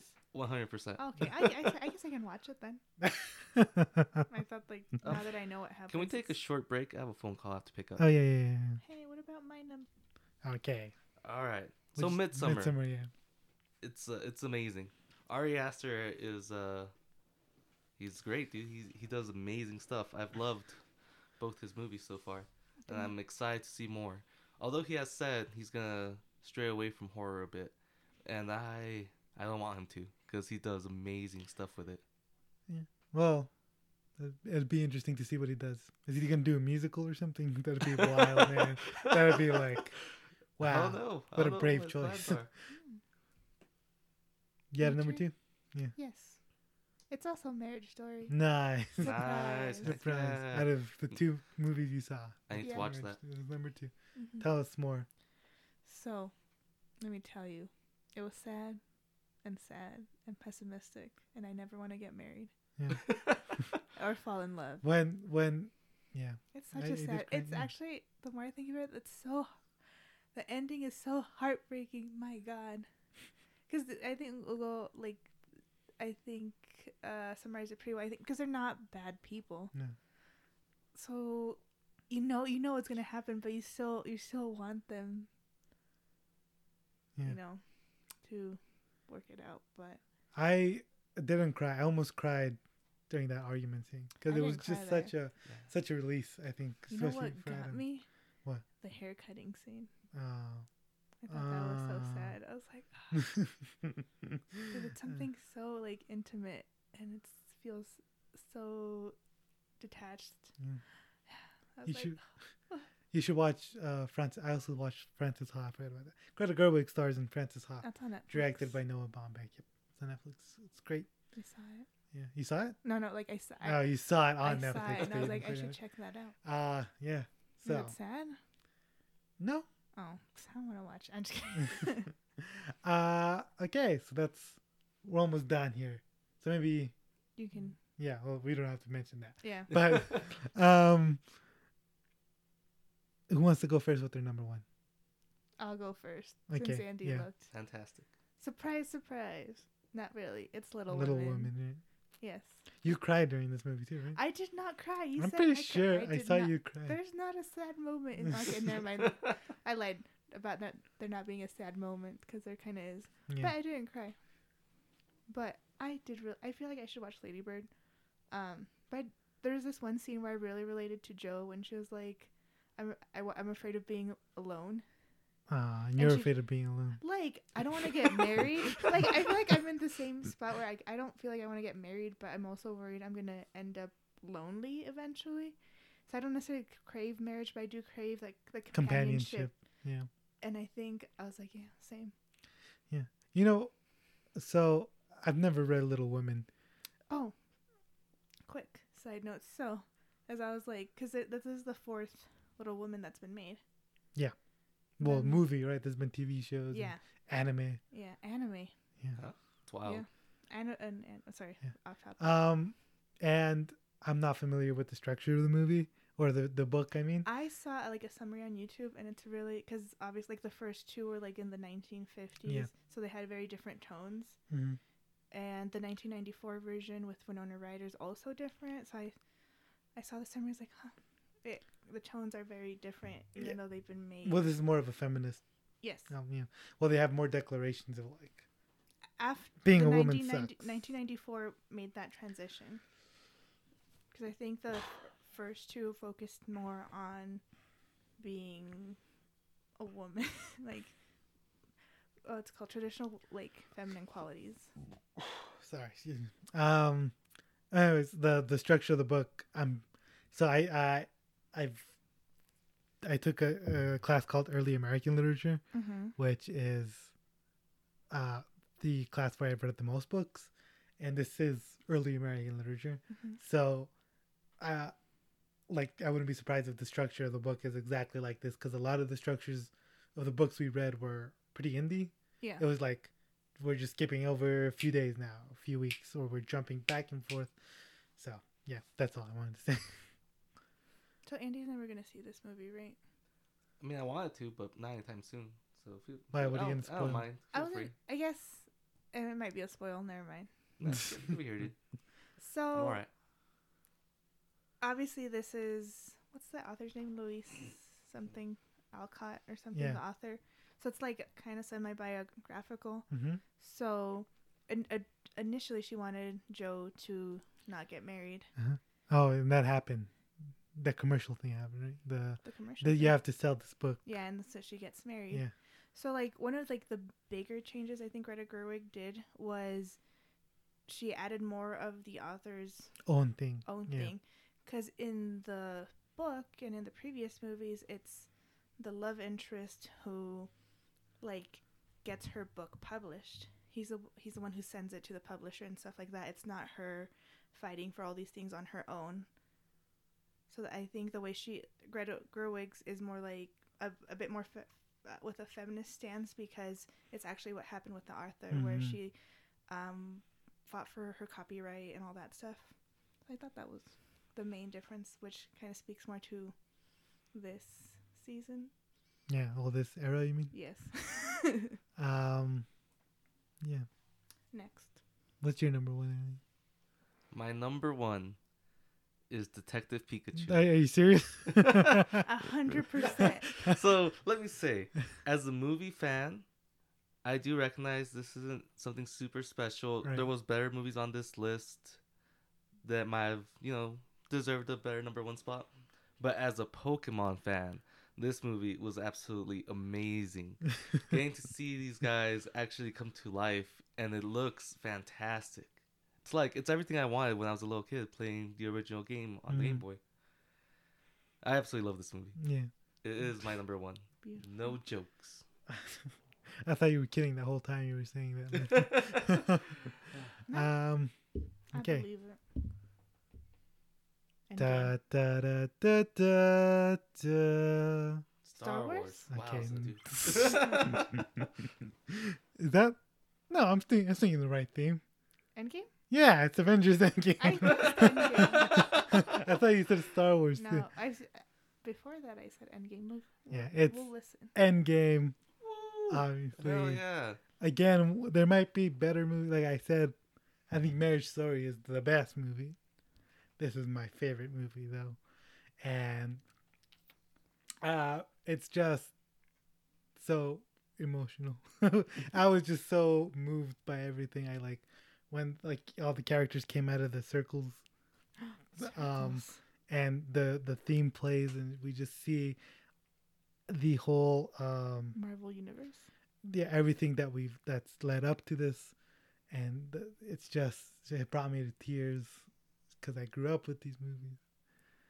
I, I watched iron man in the theater when i was a little kid because my mom took me because she loved robert downey jr uh, and i i didn't fall in love with it right away i sort of realized that i i loved it kind of later on but it's just yeah, I think it's brilliant. I think it's great. I think if Disney's like campaigning for this to get a Best Picture nomination, and if it gets it, uh, I'm sorry, Marriage Story, but I'm switching teams.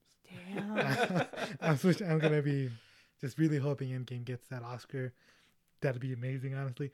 Uh, you know, a lot of people think Marvel movies aren't cinema. A lot of great directors think this is just a theme park uh, they, they, they compare these movies to theme parks, which in some sense I agree, right? But like I feel like a lot of these uh this criti- these criticisms were made uh, in 1977 when Star Wars came out. You know, they were made in the same year when Jaws came out. They were made, uh, you know, when all these early blockbusters came out. But I feel like a lot of people wouldn't call those. There's theme parks based on them. Let's be fair, but a lot of people probably wouldn't anymore. Wouldn't call them, but a lot of older people in that era were calling them that. You know, they were calling them capitalistic hellscapes, which, which movie circle jerk calls all, all these Marvel movies, and it's just like these are very, very well made. I feel like Marvel does isn't very rigid. I think I think they're much looser than people think. Uh, I think because James Gunn and Taika Waititi they talked about how they only came on board because they were granted a certain level of creative control, which you know they brought with Guardians of the Galaxy and Thor Ragnarok, and and I feel like if it wasn't for Marvel movies, I probably wouldn't have been a movie fan. You know, I feel like the, this was a really early introduction to that because once I started getting into movies when I was like 13, Marvel movies were really like accessible and they were critically acclaimed. So why wouldn't I watch them? And then I ended up watching, you know, Captain America: The Winter Soldier in theaters, and then the rest through. Uh, and this was just such a great ending to it. I think it's the best looking Marvel movie. I think it's the best written. Uh, the three hours just went by, uh, like I didn't even feel it. And yeah, it's just such a great culmination of it. To the point, I think that I, I sort of agree with you. I don't know if I want to see anything else. This was such a great ending, I think, that I don't know where the fuck you go after this. Yeah, I'm fine Well, with this just ending. know, I thought Black it was Widow great with for that. your girl, Florence Pugh. Yeah, but that is more of a prequel than it is. Uh, Is she the next Black Widow? I don't know. Is that what Uh, they're trying to set up? I don't know. That'd be great though, because I do love Yeah, yeah, it'd be alright. Florence Pugh. So, uh, yeah, that's that's our favorites of 2019. By the way, real quick. Oh no, wait, we still have to do our worst, right? I have I have another list. You I already wanna talk did your about right worst. away. Yeah. Yeah. It's only got one in it, And Yeah. it wasn't One worse because it was worse, but it was just. and this is the best movie I saw last year. It wasn't a movie that came out last year, but I Oh, did watch right. it in theaters. Yeah. And uh yeah, go on. and that movie was The Shining. Yeah. And that was my first time ever watching it.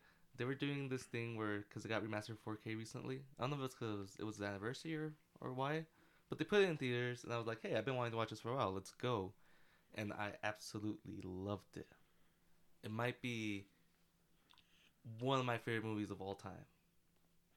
It, it really uh, spoke to me in a weird level And it's hard too. That's and it's favorite. horror. It was great, but the the the aspects I personally fell in love with weren't even the horror parts, or I, I don't know, maybe. I guess they're all connected.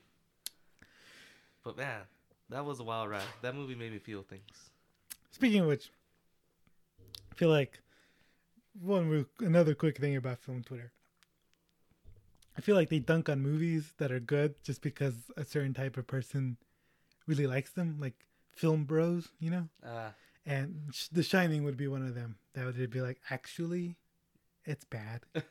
uh, or in Marvel movies is another one uh, where they like they're like, yeah, Marvel movies suck. What? You, what? like, who cares if they're toxic? They're still good movies. Go, uh, whatever. uh, that's why I just like. Ah, Twitter's so bad, man. especially during movies. That's why I kind of just focus on politics, because it's much better for politics, which says a lot. I would say. I always stay away from from Twitter. The first time I ever actually went on Twitter to look at people's reactions was for Star Wars, and it Yeah. was it was cool. Yeah. I don't like a lot of the people I saw on there. No. Uh, there's a there's a lot of right wingers on Twitter too uh, that complain about that. Marvel Studios on Reddit is also pretty bad. Just like that is, they are racist as fuck. Man, Like, they think Black Panther is overrated, and Ah, these are yes, people who like I love I, constantly like see that. Thor two, and then I remember I got into a, a comment war where I was like, "You guys just don't like this movie because it's about black people," and then they're like, "Why are you so obsessed about race? You're the racist." Like, okay. Uh, Um. Yeah, worst of the year. Let's let's let's quickly do that. I don't have that many movies I want to talk about. This. Some of these are are due to the quality of it, and some of them are just due to the disappointment of it. I would say. Yeah, and there's no specific order. I should mention. Okay. Uh, do you want to go? Do I? I'll just go first, or do you want to go first? I already said. You already said yours. um, so I, I'll start off with one that I found out disappointing, and it's extra disappointing because of who's behind it, and that's Godzilla King of Monsters, where I really liked the first Godzilla in 2014, and I really liked Kong Skull Island, and it felt like this was an organic franchise that was coming up based on the merits of just making good movies that were fun, and then this came out, and it's it's made by what's his name? I don't remember it. the Trick or Treat guy. He directed Krampus as well, and just I, I really loved the trailers. I'm a horrible judge of trailers. Whenever there's a trailer that I love, I'm like, this movie's probably gonna be bad. If it's a trailer that I hate, it's like maybe it's gonna be a good movie. We'll see. But just like just not paying attention to the human characters, just really like being focusing on the monsters, which I feel like not good. Godzilla is also on my list because I was also disappointed with it. Yeah. My biggest issue is if I'm watching a Godzilla movie, it's because I want to watch Godzilla mess things up, you know? Yeah. And I feel for s- such a long part of this movie, Godzilla just gets his ass kicked over and over. And it's like, why do you guys nerf him so much? Why is he so weak? What? um Mothra beats him up. no, Mothra's his Friend. wife. They're lovers. Yeah. What? How does that even work? Uh but yeah, I just I feel like what's his name? What's that guy's name? That married an older woman, kick ass. Uh, Aaron Johnson. Yeah, he. Oh. Uh, I think he did a great job in the first one, and I feel like the m- main ones here didn't deliver. I think if they just focus on one instead of like All these separate branches. all these separate branches of people that don't matter, or just stick with the original cast. And then they killed, they killed the girl from Shape of Water. I'm s- I can't remember her name. I can't remember anyone's name, but it's just like wow. And this, they they just move on immediately. Um, even though she was in both Kong Skull Island as well, she was in there for a little bit. Uh, another movie is Glass. Did you see Glass? I did not see Glass. What a disappointment. Oh, it's bad. It's a bad movie. And it's such a shame because Unbreakable and Split are good. They're great. I'd say I say really they're- like both. Yeah. And he really just fumbled Who? the ending, M. Night Oh, Shyamalan. okay. And it, it, like it seemed like he was coming up, like reviving his career, making good movies, and then he just drops the ball on this. So we'll see what happens next. This was really just poorly made, underwritten, badly paced. Uh, it chapter two. Uh, the more I think about this, I, I felt like it was fine when I first saw it, but now I'm just like, you know, that was a really disappointing follow up. You There's know another what? one that I also have on my list. Yeah. Uh, I mean, I don't know. I, I I wasn't I wasn't hyping it up. I didn't think I was gonna enjoy it. Really? I thought did you, I? you- I had yeah, you did. I feel I like you had said you said like, man, I'm really hoping this is good. Uh, Maybe I already tell had- guys. a little uh, kind of new. Yeah. Maybe I saw it. You knew coming, and I inside. really, you knew deep. You really inside. wanted it to be Yeah. good though, But let me tell because. I do love the first one. This is what Yeah. started it all, though. What? It chapter two. That's the very first. That's what started this podcast. Yeah. Oh yeah, it did, didn't Yeah. That was our first. Because it was so bad, we just needed to talk You're about it. Guys, let's buy some microphones. Let's get Let's going. do this. But it's really just. I hear the second half of the book is really hard to do though. Yeah. But I think they could have been made better choices in terms of like what to show. It did Mhm. not have to be two hours and forty Yeah. minutes. Like at that all. scavenger hunt or whatever weird thing they did. Oh god, repetitive I as shit. hated It, yeah. Yeah. It's I got uh, nothing from it at all. Maybe with Beverly was kind of, and maybe Richie, but Yeah. other than that, cheap scares. I feel like for those Yeah. few, like little sequences. and if you're gonna make Richie gay, just fucking go at it. You know, like not. I guess he is ashamed, Yeah. but I mean, this was, I guess, the 80s at the time. but now it's no. Th- well, this was now. What? Oh, now, but Yeah. yeah. Uh, I mean, obviously, yeah, yeah. I Yeah. guess, Um. Yeah, just very, very disappointing, especially since it's exactly the same team that made the first one. And it's just like, what happened? I guess just it's so Yeah. it's so hard to tie that the end of that book. Frozen Two. Super. Dis- it's. Uh, I feel insane because I feel like a lot of people like that movie, No, I, I refuse to watch it. I I, didn't ask for Frozen 2. and like the trailers are so good, and it makes it look like it's gonna be epic. And if you know, I talked about Jenny Nicholson's video on it, and what she had an idea that would like make this into a trilogy that would have been so much better. But this is just not good. It's not well written. I just didn't care for anything. I didn't care anything that happened. I didn't care for any of the characters. I didn't really like the new music. I just it was just so weak. And it's you know, Frozen is so great. I'm writing an essay on it. it's not it's just this follow up is just kind of empty. And yeah, I mean, ugh, it just just disappointing. Disappoint. Those were my disappointments. Now let's get into the ones I generally thought were bad. Right. Uh The Laundromat. This was a movie by the guy who directed Magic Mike, because I can't remember any names right now. Uh, Steven Soderbergh, that's his name, and it has Antonio Banderas, Gary Oldman, Meryl Streep. Uh, Meryl Streep comes out in brown face, and uh, not a lot of people talked about that. Uh, it's, it's still a brown face. she came out as a like a uh, Colombian woman, very uncomfortable. Oh, especially when I found out it was her. I was like, well, holy shit. Um, and it's just bad. It's boring as shit. It's about the Panama Papers, and that's a very complicated thing. But this was not the, the way to tell it. It was just bad, boring. Uh, it was Oscar bait, but it's clearly just not strong enough for it. Steven Soderbergh is better than this, I think. He also had a movie earlier last year called High Flying Bird, which apparently is good. Uh, Six Underground, which is a movie with Ryan Reynolds. It's a Netflix movie. Laundromat was also a Netflix movie. This was directed by none other than Michael Bay, and it is nonsensical. It makes absolutely no fucking sense. It does not care for that, which I understand. Like the action scenes are shot great, but like I have no idea what the fuck they're talking about. I have no idea what the story is. And then at some point they just have sex.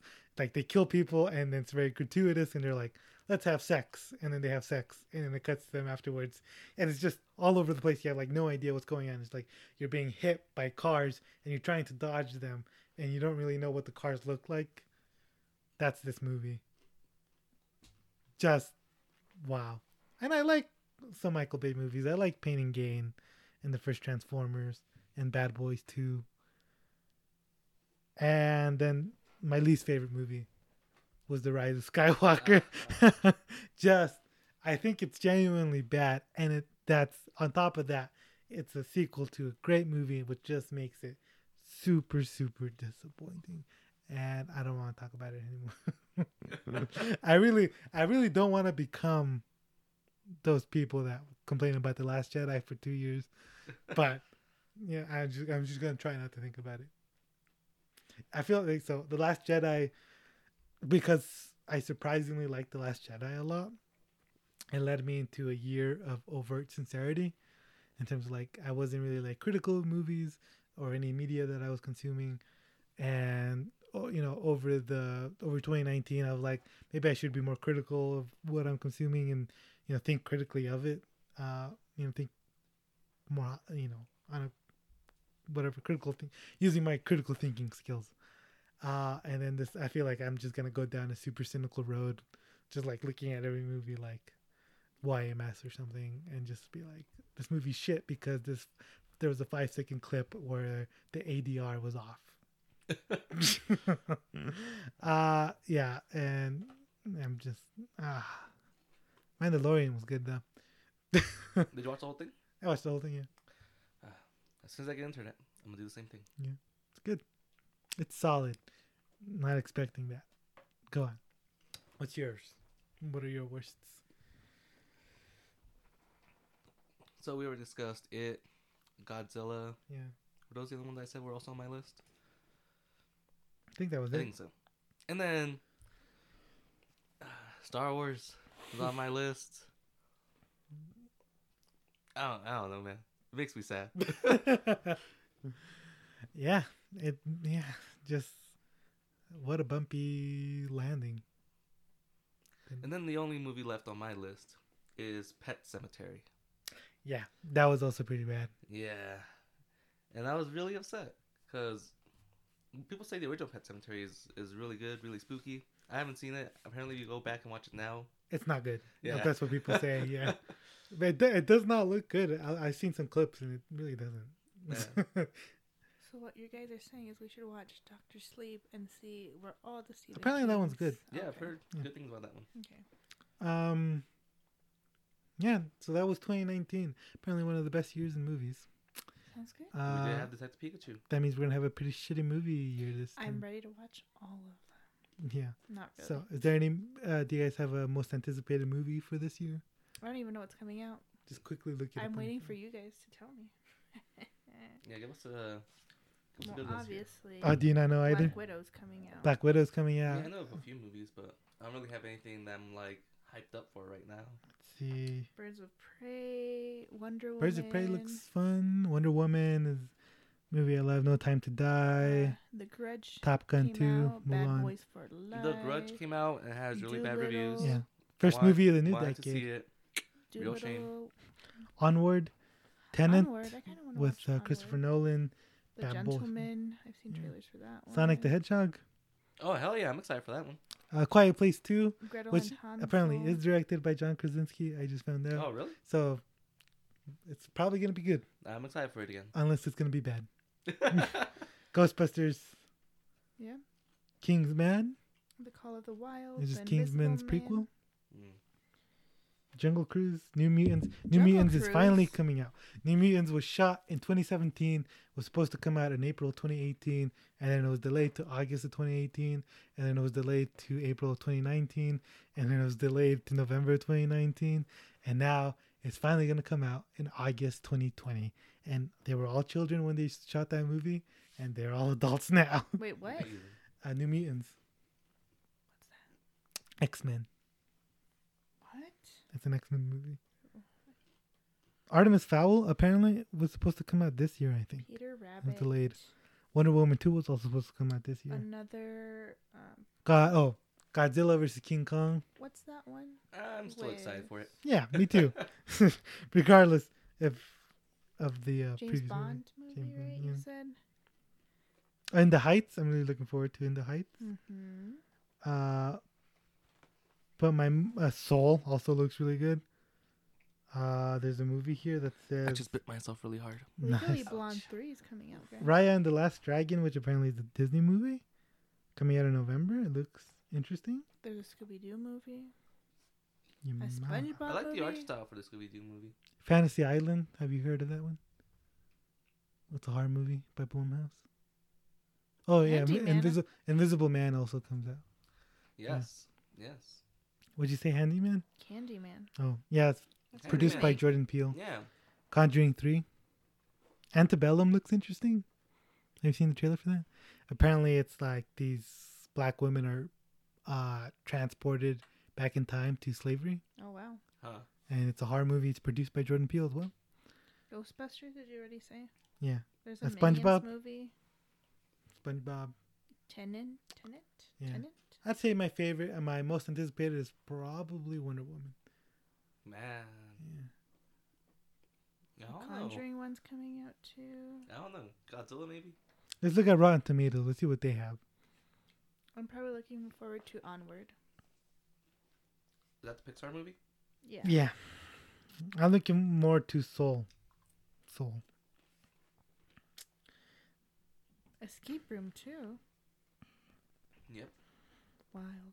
West Side Story. Never watched the first Didn't one. that come out last year? Yeah. Early last year. Holy shit! I wanted to watch Coming it. to America.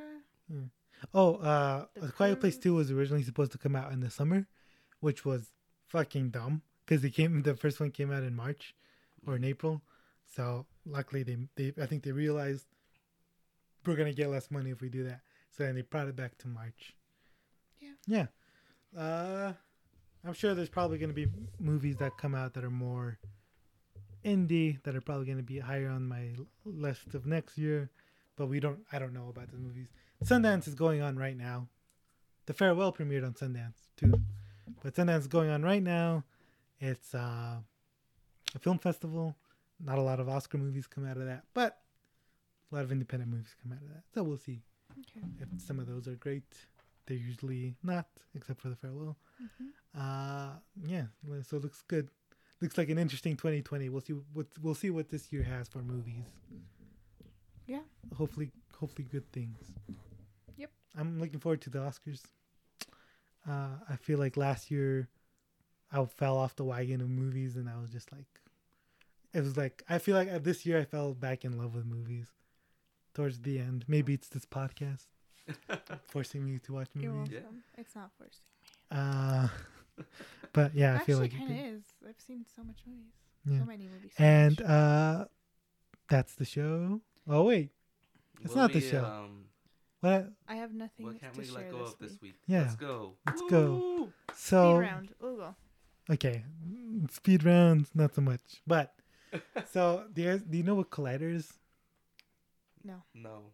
Okay, so uh, it's this YouTube channel that hosted a lot of shows that RLM made fun of in Nerd Crew.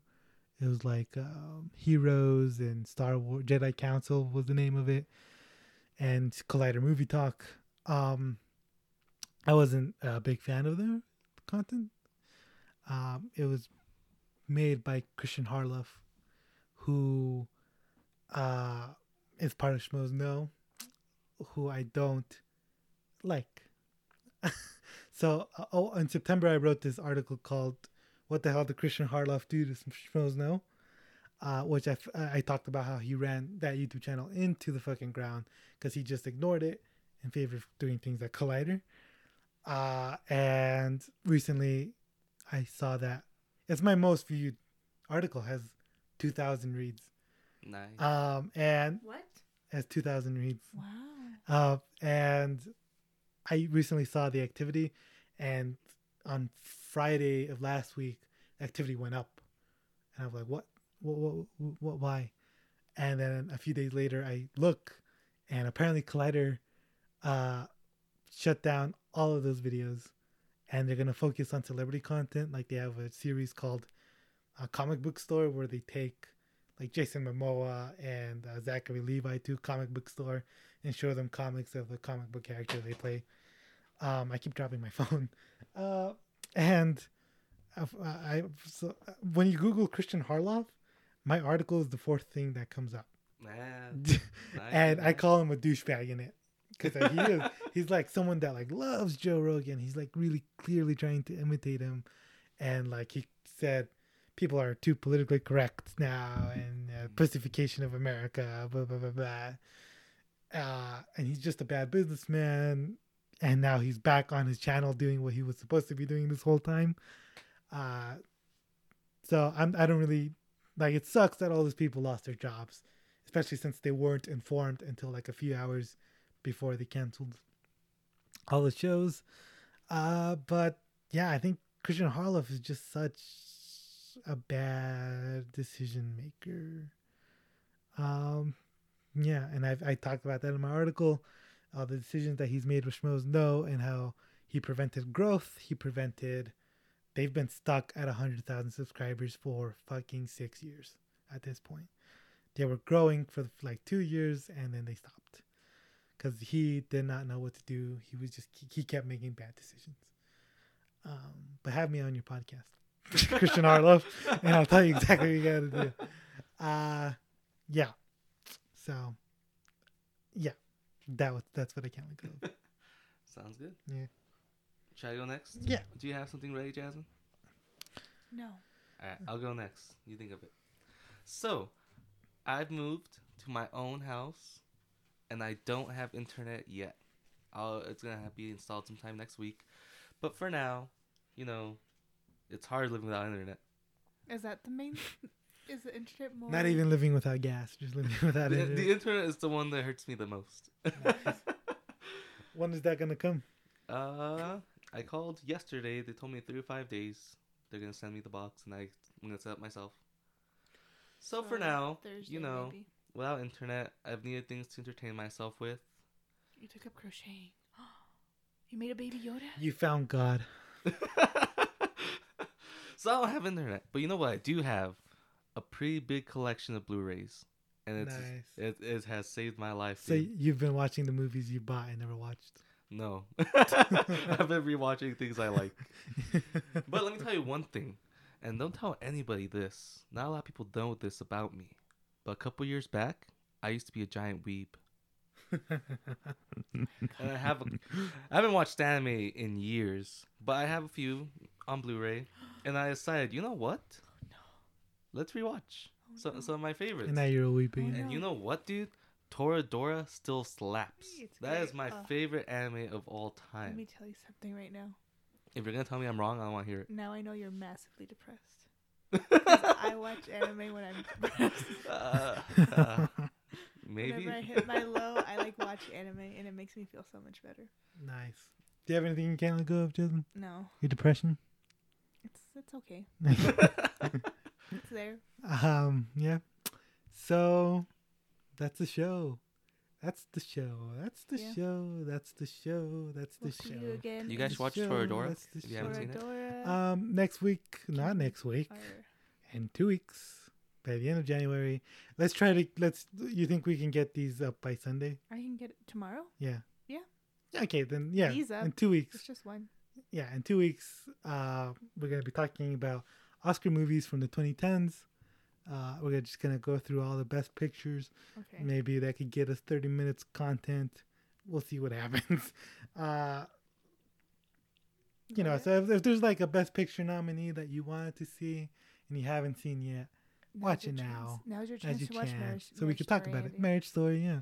Oh, the nominees will be out by then, so yeah, actually yeah, perfect. Uh, and you know, we'll talk about how much the Social Network should have won over the King's Speech. Remember, I love, but I love Colin Firth. And it has to do with speech therapy, which at the time I thought was what I was gonna do with my life. Really, even then, Yeah. when you were 12, 15, I maybe. wasn't 12. I was like, 15. I was 17. Because I remember I was just, But I was gonna go 2010. watch it with my brother, and they're like, you can't because she's underage. But King's Speech came out in 2010, though. It didn't come out. Did it come out in 2010? Yeah. Was I 16? You're I think I 15. was 16. You're I feel like I was barely, like, not old Because it came out it. late in the year.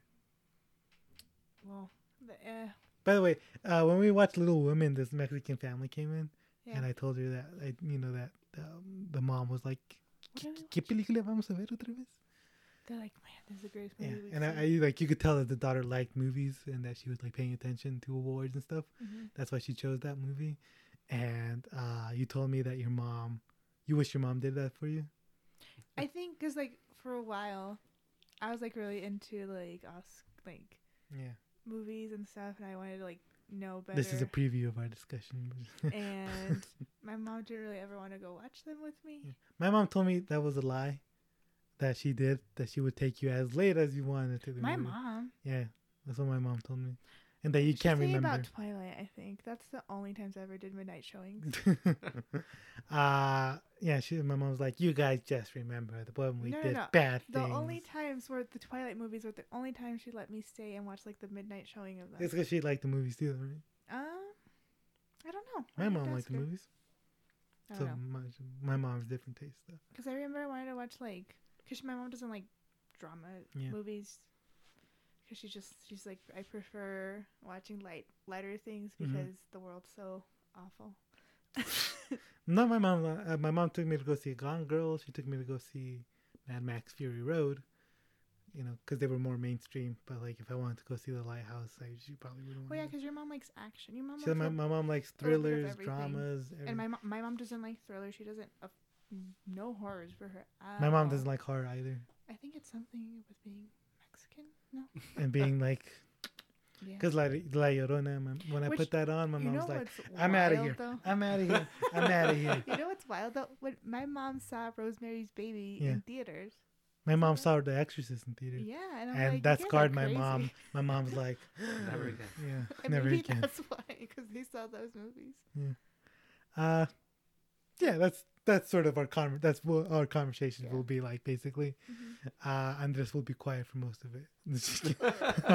um, and for me, I I became a film fan like in 2014, so I could talk for most of the decade, but not Oh, all wait, of it. we're doing the decade. Sorry. I, Yeah. I thought 2019. We're just doing 2019 now. We're gonna do the whole decade, Okay. uh, cause you know we're in another decade. I thought it'd be an interesting. I'm pretty sure uh, after I only saw. Can you guys hear my tummy? No, No. I heard you go. Uh, Uh, Like Ay, Tina. ay, ay, ay. all right. Yeah. Well, Doesn't matter. that's it. Bye. Bye. good night. I love you.